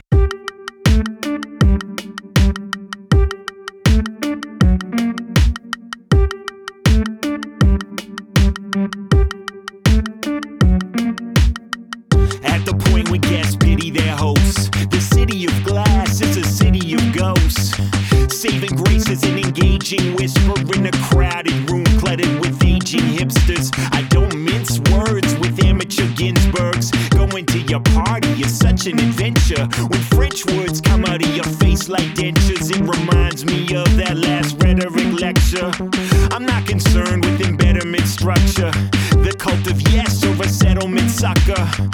Demagogues all wanna sing for that supper at a Tupperware party with a bucket of uppers. A jumbled mess of befuddled professors. A taste of desperation and subtle depression. The scuttlebutt is that you muddled the mission. Right now, I'd rather catch a shuttle than prison. Ah. N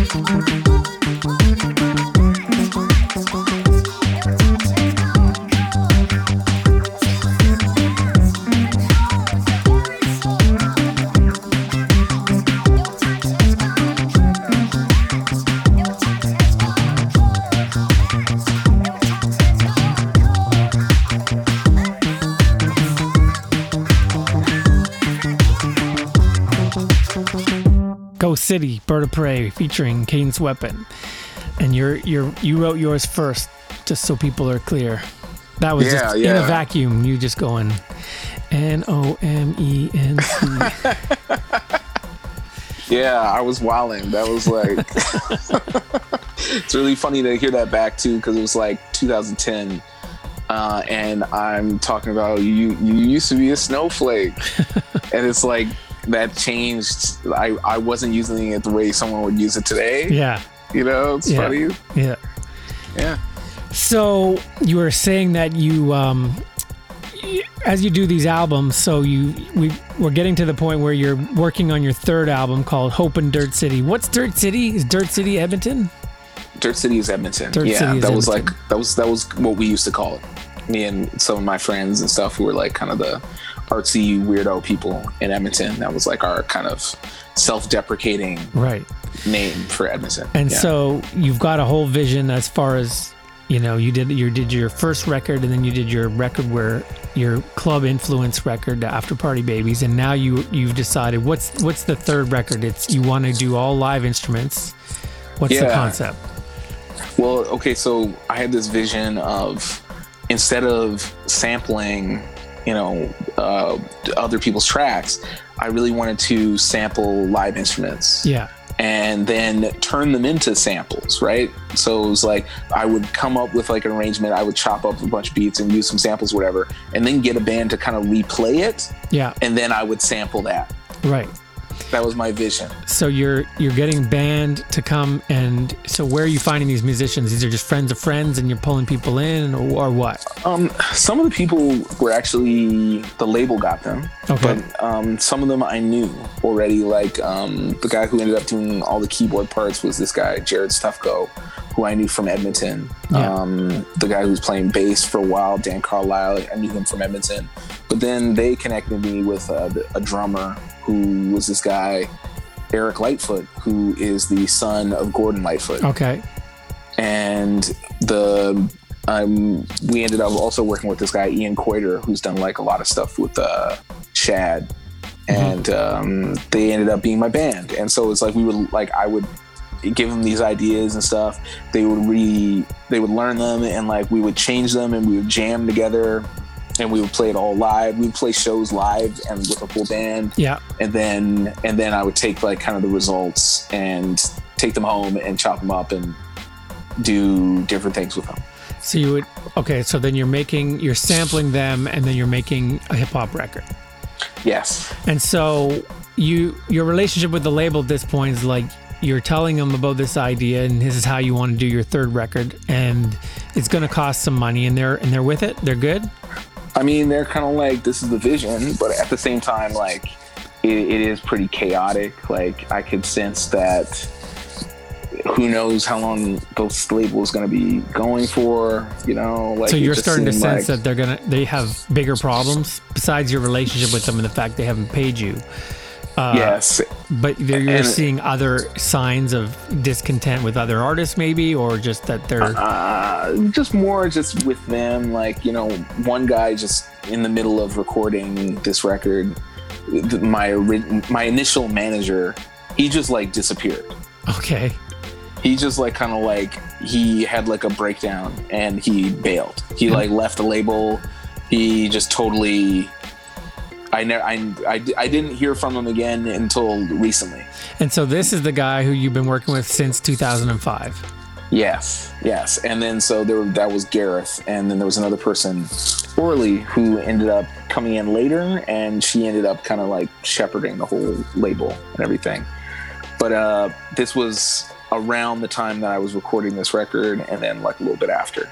Yeah. So right around so the record comes out in 2012. 12. So you're Yes, working on it for like a couple years into that or or it, it, it took a long time yeah like um i wanted to be done it in 2010 and then it still it was just the process was really hard to be honest like you know the it, yeah, i basically chose to do the hardest possible thing and uh in a really weird way but I, i'm happy with the production a lot on it yeah. and I do feel like a lot of moments on the lyric on the lyrics are very poetic and and worth keeping and stuff. But then a lot of it I didn't even use. Like I have another album worth of stuff from that period of time that never came out.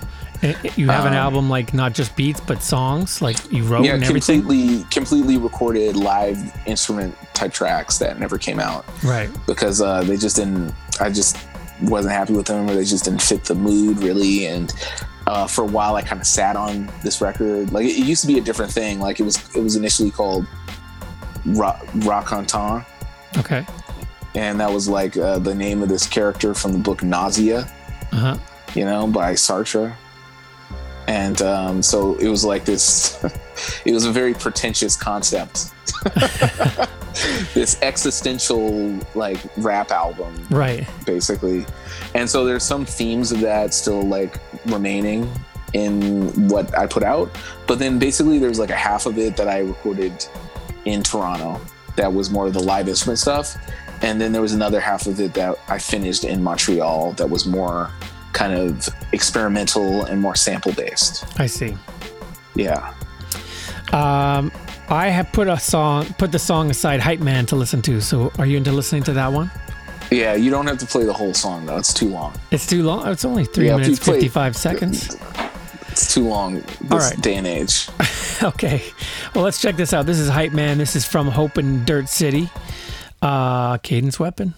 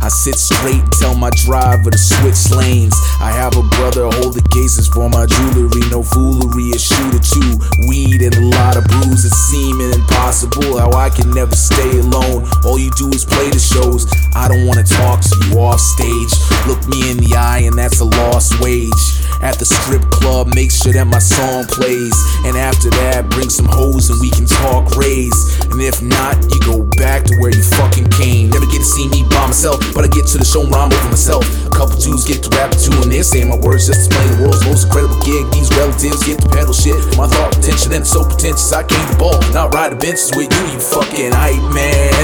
I don't need a fucking hype man. Hype man, I don't need a fucking hype man. Show a hype man a middle finger on my right hand. Hype man, I don't need a fucking hype man. Hype man, I don't need a fucking hype man. Hype man, I don't need a fucking hype man. Show a hype man a middle finger on my right hand. Hype man, I don't need him. I don't know if you've heard, but I have a record too. It's really quite good, yes, really quite hood. You might be alarmed, it sounds a bit like you, but that makes a little sense. We hang out and we're friends. I was wondering and pondering, uh, hoping you could think about potentially, uh, you know, uh, putting the album out. Cause it has more potential to reach more residential individuals if you back it because you have a lot of clout. I'd appreciate if you connect to me. I go backstage and collect the fees. I'd take the bullet, I'd probably pull it. I'd take the charge if you direct me. Got a vest with me, yeah, just in case. You be puffy, I'd be made, so maybe shine at the time of rise. Where divided lines, sleep behind bars and then stick there like pine tar. You're the best MC, yeah, by far. Destiny that you select me. I just need one time for you to rep me. Tell the press that you respect me. How I say your words so loudly. It would bum me out if you rejected me, cause I'm your hype man and I'm proud of me. Hype man, yes, I'm the fucking hype man. Hype man, yes, I'm the fucking hype man. Come to any jam, I'm his damn right hand man. Hype man, I'm the fucking hype man. Hype man, yes, I'm the fucking hype man. Hype man, yes, I'm the fucking hype man. Come to any jam, I'm his damn right hand man. Hype man, I'm the motherfucking hype man.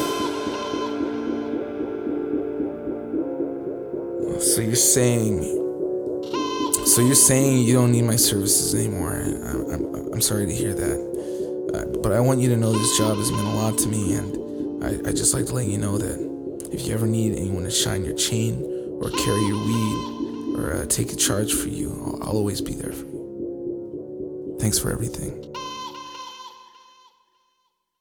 So, you produced that? No, that was actually produced by a guy named Victor Bongiovanni Okay. from Montreal, who I knew in the kind of like underground club circuit. Uh, and yeah, he laced me with that beat. Um, so that was definitely so. The, one of the things that I I tried to do on Hope in Dirt City is I want to have some songs that were very narrative, and a thing that I was doing, I was studying a lot of Harry Nilsson. Yeah. And one thing that he does is he does a lot of songs from other people's perspectives. Yeah. And so I, I wanted to expand on that as I'd kind of done that a little bit on my second record.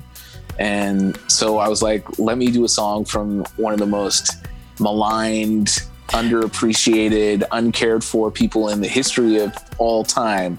The hype man, the kind Right. of the weed carrier. You know, it's like I think I was really inspired. I read this article in GQ about Rick Ross, and it was just talking about kind of all these all these hangers on Yeah. that he had like doing different things for him. Like he had you know somebody who ro- rolls his weed and that's all he does. There's another guy who like when they go to the strip club he has to go up to the dj and be like put on some rick ross. Right right? Like he has all these people doing all these weird jobs. And i found that way more interesting than anything about rick ross. Like i was like i want to know more, i want to know more about that guy. Yeah. you know? So I, I wanted to write a song from that perspective. I like it. Um, so tell me about this record coming out and how it how it was received and that kind of thing. so yeah um, hope in dirt city was received pretty well. Um, it got nominated uh, for the Polaris prize shortlisted which you know same as my first record and yeah it was like really cool that year in particular because you know i was nominated um, my friend from montreal grimes was nominated that year for record visions um, and um, it was like drake take care was nominated like Yeah. it was a crazy it was a crazy year but feist ended up winning that year Right. um, but um, it definitely felt like after not putting out a record for four years Yeah. and then um, not and, and after doing like a really eccentric record that I felt like not everybody liked, I felt like I really came back with with, with something that like I was really happy with, you know. Yeah. And so, do you ever get any sense from the label of like how it's doing sales wise or anything like that? Did they ever give you any indication that it's of anything like that? Not really, no, no. They were like, anytime I would ask anything about any like specific numbers or any like useful information like that, it was always just like, yeah, I'll totally get it to you later. You know, Right. like it was, they, they were they were very evasive Right. with that kind of thing. And and after this record came out, like not long after, you know, I was kind of already ready to like come back with another record pretty quickly. Yeah. Um, because I wanted to keep the momentum going. Yeah. And basically, I just stopped hearing back from them. You know, like eventually they were just kind of like not answering my emails, Wow. like not answering my calls and stuff. And So, so by not answering your call, so are they no longer getting you, you know, these shows and festival stuff? Or is that still happening? Well, it did during like the year that I put out that record and you know, a little bit after that, but then eventually it was just like no, like my I stopped hearing from all the Europe people. I stopped hearing like I no longer I I kind of these relationships kind of like fell apart and it was kind of they just kind of stopped managing me, which was crazy. So, So in the meantime, even though Big Dada or whatever had um, was re- was releasing the record in Europe, but they didn't have a direct relationship with you. It was just through Upper Class. No, no, no. They they would always keep me like siloed away from any people like that, you know. Right. And also also they never because of the way that we released the third album, like it it was like got finished, you know, just and and ready to be released in time for the Polaris deadline that year. Yeah. And so we just like put it out and before really making an agreement with other territories Yeah. and so uh, unfortunately it didn't it didn't really properly come out in europe that way Right.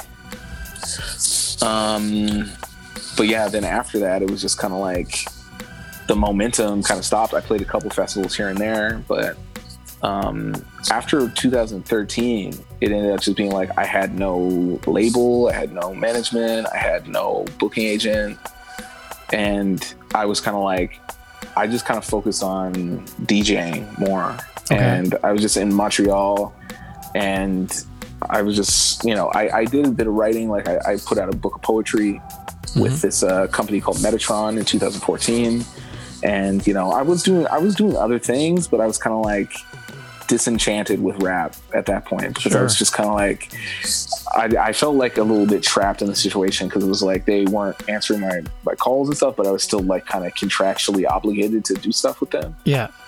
Yeah. So, yeah, that was kind of like a weird period in my life because I just got so into DJing and I would just be playing at all these clubs in Montreal and after parties and stuff. And I'd be DJing like 20 times a month.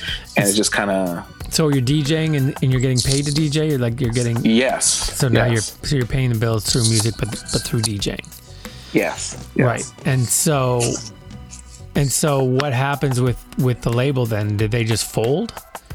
Yeah, yeah. They, essentially, they just fell fold, folded. But um, it was really only once I moved to Mont- moved from Montreal to Toronto in uh, 2015 that I really started like thinking more seriously about like getting, you know, like putting some records out again and getting Yeah. kind of back on track with that Yeah. and so like i um i found a lawyer who was willing to help me Yeah. who was just like a fan of my music and like um my girlfriend at the time she connected me with him and he just worked for me basically pro bono and connected me with a litigation lawyer who helped me get out of the contract and uh and so i could just like put out records again and then that was like a really crazy period of time because i felt like just my career was like done for, Can't for a minute imagine. you know you know So so basically the label is not even functioning, but you're still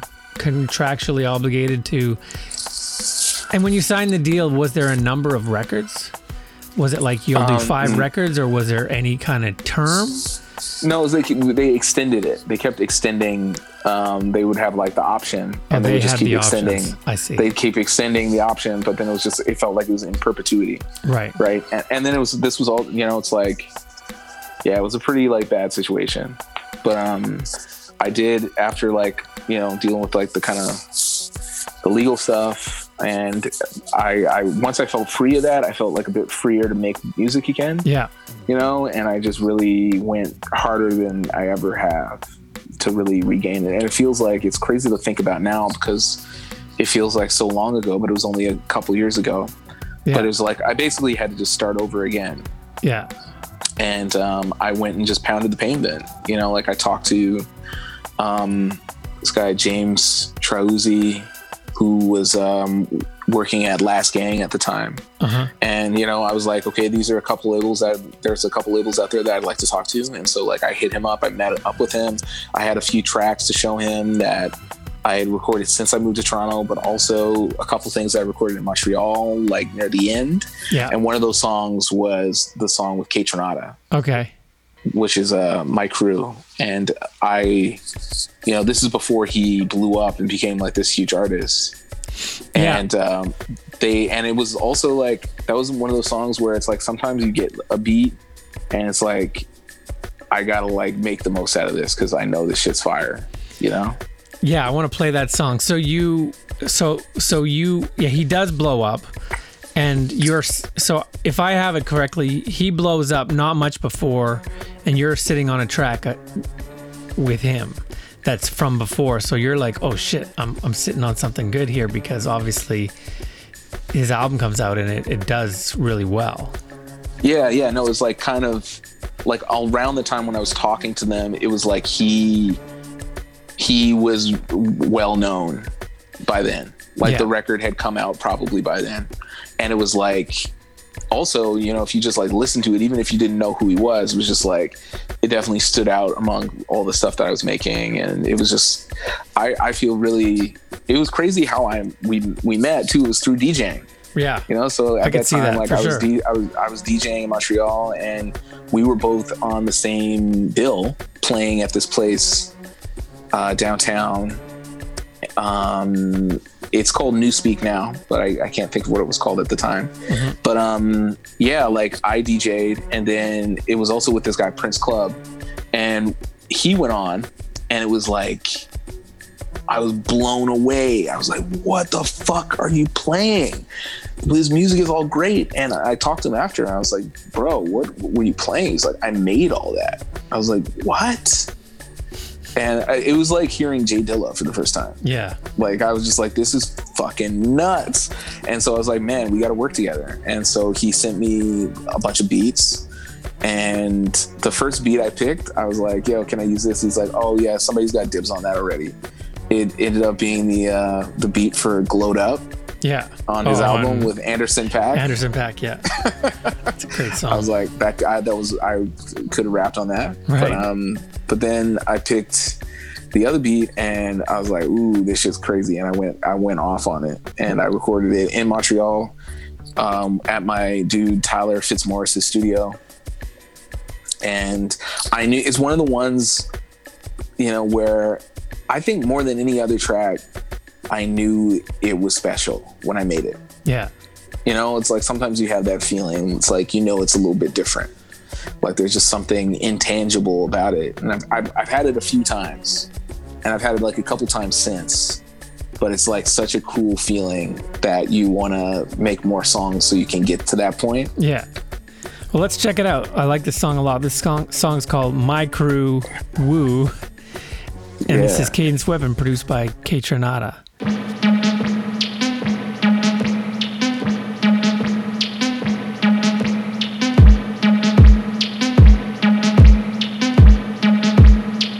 This goes out to all my Mile End friends and my Parkettes connects. All the kids in Little Italy, the punks in St. Henri, Plateau Bros, and the crew in the D's. Cause you know when I do it, you know I do it with ease. Made some moves with my music, you got a couple degrees. Might see me using maneuvers, I got a few on my sleeve. Become so fluent and ruthless, so underground in the sewer. Like DOS effects with my set, my sound progression is proven. You think it's all an illusion, must be the booze you're consuming. Talking shit with your clipper when all alone is confusion. Acting like beefcake Brutus when typing on your computer. Give you losers a bruising until you need a transfusion. My niggas don't run when it pop off. Might rock camo when the cops stop. Might cop a Lambo with a drop top. Nigga jaw drop, white hole with a crop top. Better make like smoke with your pot shots and the hot spots fall off. Nigga, not that. Want me to stay poor, nigga, stop that. Better fall back in the toe wearing all black. My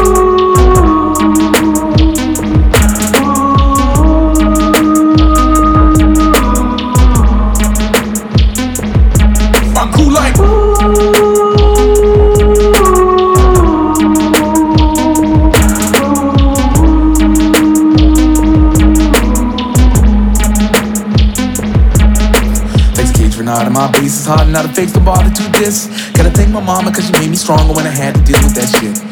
Let me teach you, man. I stand to deliver. I'm wavy, baby, like I ran through a river. My drink is tasty, it passed from a liver. Take your lady, she asked me to get her. Little fella, I'm a big black nigga. Little fat, retro, heel figure. Hit it better. You're no big swinger, I'm a real veteran. You're not no figure, I'm really clever. Got my shit together. I'm on the top in this endeavor. If you pick me up, I need a Benz better. Tinted window seats filled with leather. Send it in since eucalyptus pepper. Got a crew bad bitches like this with Heathers. I'm rolly, homie, my wrist smell. Got a meat strap and a vicious bezel. When he drops above 60 levels, no Reeboks, my kick special. Y3 stack to the. Clean conscious, my bitch stellar. I'm a green monster when I get jet.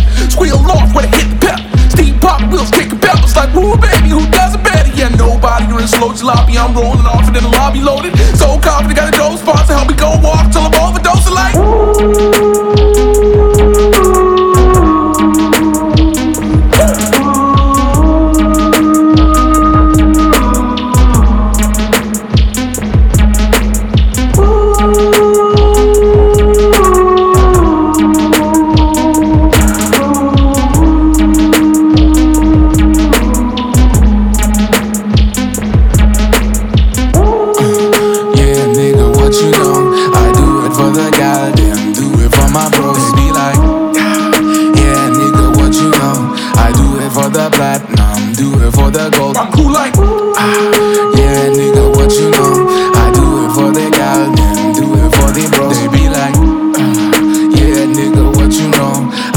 for the platinum, do it for the gold. They be like, That is um, from your latest album called self-titled Cadence Weapon. According to this, it was on- it's on E1. Can you tell me about putting out a record on a new label? Yeah, so that was a really interesting experience. So while I was talking to them, initially I was talking to Last Gang about putting out the record, and they got acquired by E1 Music. And so I ended up kind of being switched over to their label.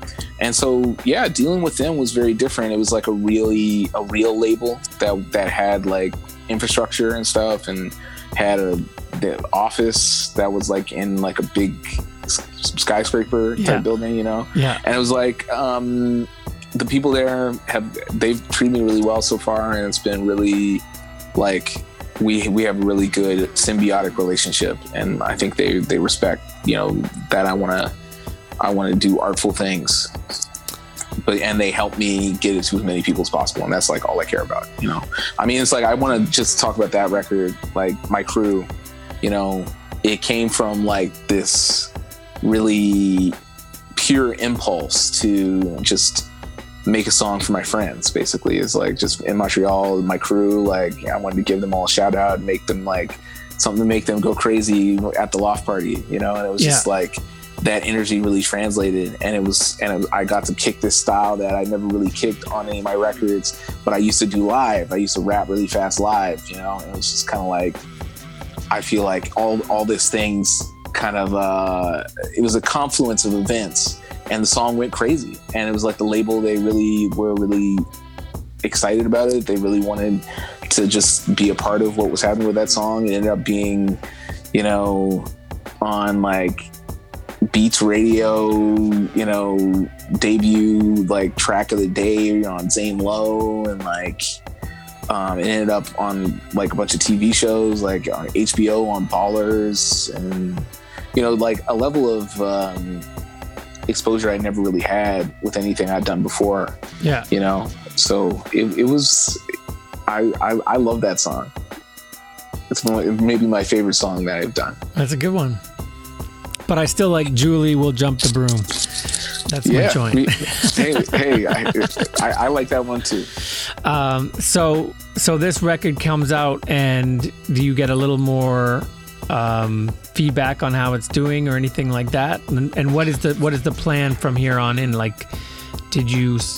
I guess I have a bunch of questions, but do you have a plan to do another record through with this label?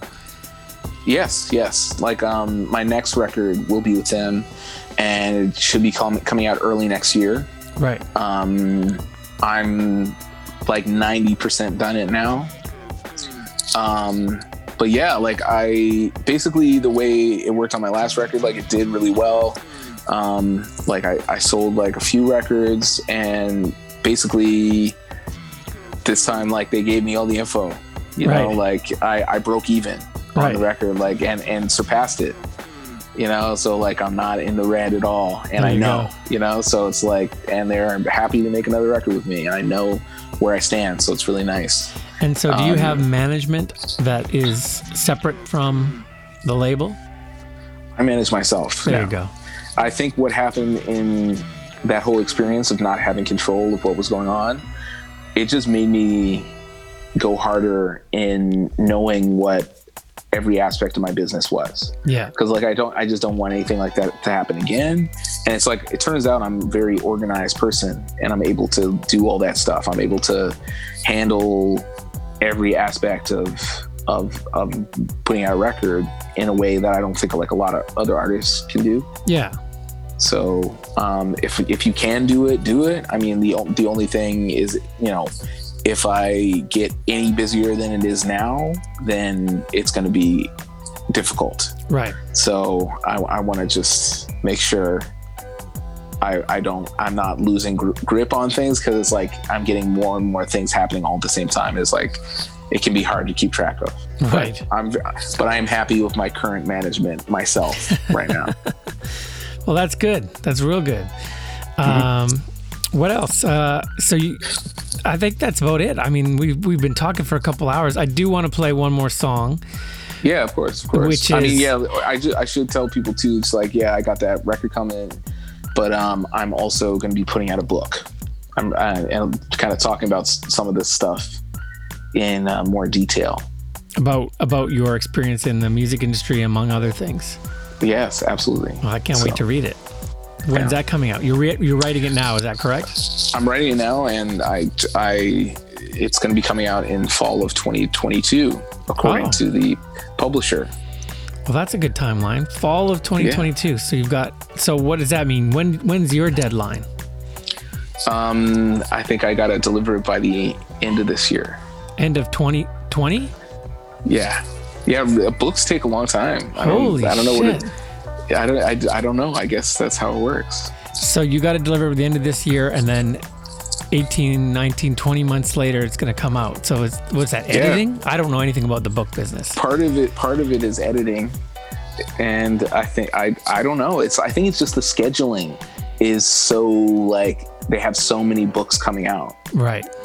that it's like you got to get in where you fit in. So I guess there'll be the whole like they got to figure out the cover and take photos of you for the back when you're leaning on your hands like this, like Yeah, and of course, of course, it can't be a book without that. right. Yeah, Um, well, that's exciting. And do you have a title for the book? yeah, bedroom rapper, Bedroom. Oh, perfect. right? Yeah. Well, that's great. Um, well, this has been super fun. I've really enjoyed uh, catching up with you because you know we I see you a couple times when you come through town, and I stop by and we whisper. I whisper in your ear or something when you're uh, trying to sell some merch or whatever. But uh, it's really fun to just hang out and kick it and uh, get more detail about your stuff and really uh, listen to your catalog like with full attention. Um, I do want to play one more thing, which is a track you sent me a few years ago that you did over one of my beats. Um, that I don't know why. I think you said you really liked it, but you couldn't put it out because it's just not something you would. I, I don't remember why, but I want to. I want to listen to it. Yeah, it was like I mean, I, during those sessions for that last record, I made like a hundred songs, right? Right. So it was just kind of ended up not going in the flow of what that record was. Yeah. But I, I definitely do have a, I, I, I have a fondness for this song, and it's also I, I maybe I felt like somebody was gonna try and shoot me. Okay. So this song's called Concealed. This is a beat that I sent you a while ago. I probably just sent you a whole folder of beats. And to be honest, this beat is on my new album. It's a song on my album called Brandon. So people will hear this beat again in a more developed form. But check this out. This is really cool. This is Cadence Weapon over a McEnroe beat from a few years ago. Show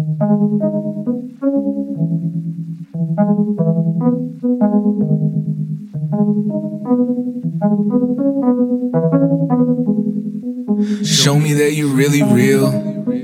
Think about how would your family feel if you were laid out by the steel. You ain't gotta keep the gun concealed. Every day it's on the news. Why it gotta happen? Someone pull up at the spot and they start attacking, pointing at the audience and they started clapping, turning everyday life into some target practice. Shit. Heard he copped the strap at Walmart. Heard they got the same chopper in the cop car. Oh no, they don't really wanna harm us.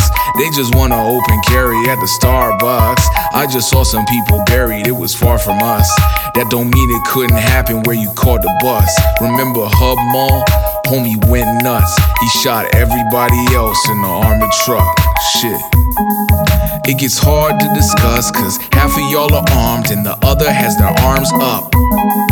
It's a cause for alarm how you run for the pistol when somebody in your front yard. What you do that for? Why you walk around town like you want war? Why you come home with a weapon when you come from the store? Why you act like you a veteran you was never on tour, huh? Show me that you really real. Think about how would your family feel if you were laid out by the steel. You ain't gotta keep the gun concealed. Show me that you're really real. Think about how would your family feel if you were laid out by the steel. You ain't gotta keep the gun concealed.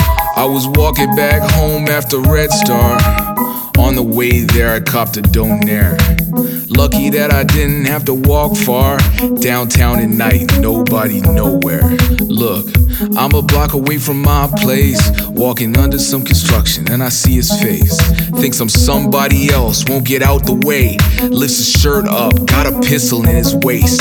Red tape on the handle, all patched with it. The type of shit that goes off by accident. I told him, yo, it wasn't me, and then I passed him quick. He said, get the fuck out before I blast you quick. I'll admit it, I reported it the next day. Then the cop came and asked, why did you wait? Then he tried to treat me like a fucking suspect.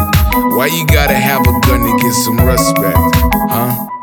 Show me that you're really real. Think about how would your family feel if you were laid out by the steel. You ain't gotta keep the gun concealed. I love it. Yeah, that's that's more reality rap because that shit actually happened to me. Where? Montreal? That was in Edmonton. Oh, okay. Yeah. They thought I was thought I was somebody else, and uh, they pulled out the gun. Right.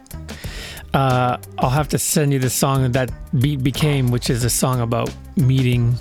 My album is all just about growing up in Brandon and coming of age in music and all that kind of stuff, and meeting Tyler and meeting Pat, Pip Skid. And so that song is about meeting this girl whose best friend was Pip Skid's girlfriend, and us hanging out. Very, very different. So you're gonna like very, very different song. I'd love to hear it. Well, again, I want to thank you for taking the time. I know you're a busy guy, and um, and it's late because you're on the east. You know, you're in Toronto right now, so I appreciate you staying up late to uh, join me and to to spend some time. And I know our listeners are going to love this shit. So I want to thank uh, UGS Mag for hosting this podcast, and I want to thank you very much for joining me. It was a lot of fun. Yeah, thank you so much, man, and thanks to everybody who listened, who still checks for my music. I, I'm still, still underground at heart, always. And catch up with me. Come come through. Check me on on all the social media and everything. You know, Cadence Weapon, holler at me. Right on. Thanks again. And uh, next, we've got lots more good stuff coming. I'm going to be talking to uh, the Gumshoe Strut real soon. I'm going to be talking to So So from Saskatoon. I'm still trying to get Gruff to get on the phone and do one of these things. We're not going to quit until we get Gruff on the phone. Um, so lots of good stuff coming up. Once again, thanks to UGS Mag for hosting and thanks uh, for joining me. Cadence Weapon. Good night, everybody, and have a good one.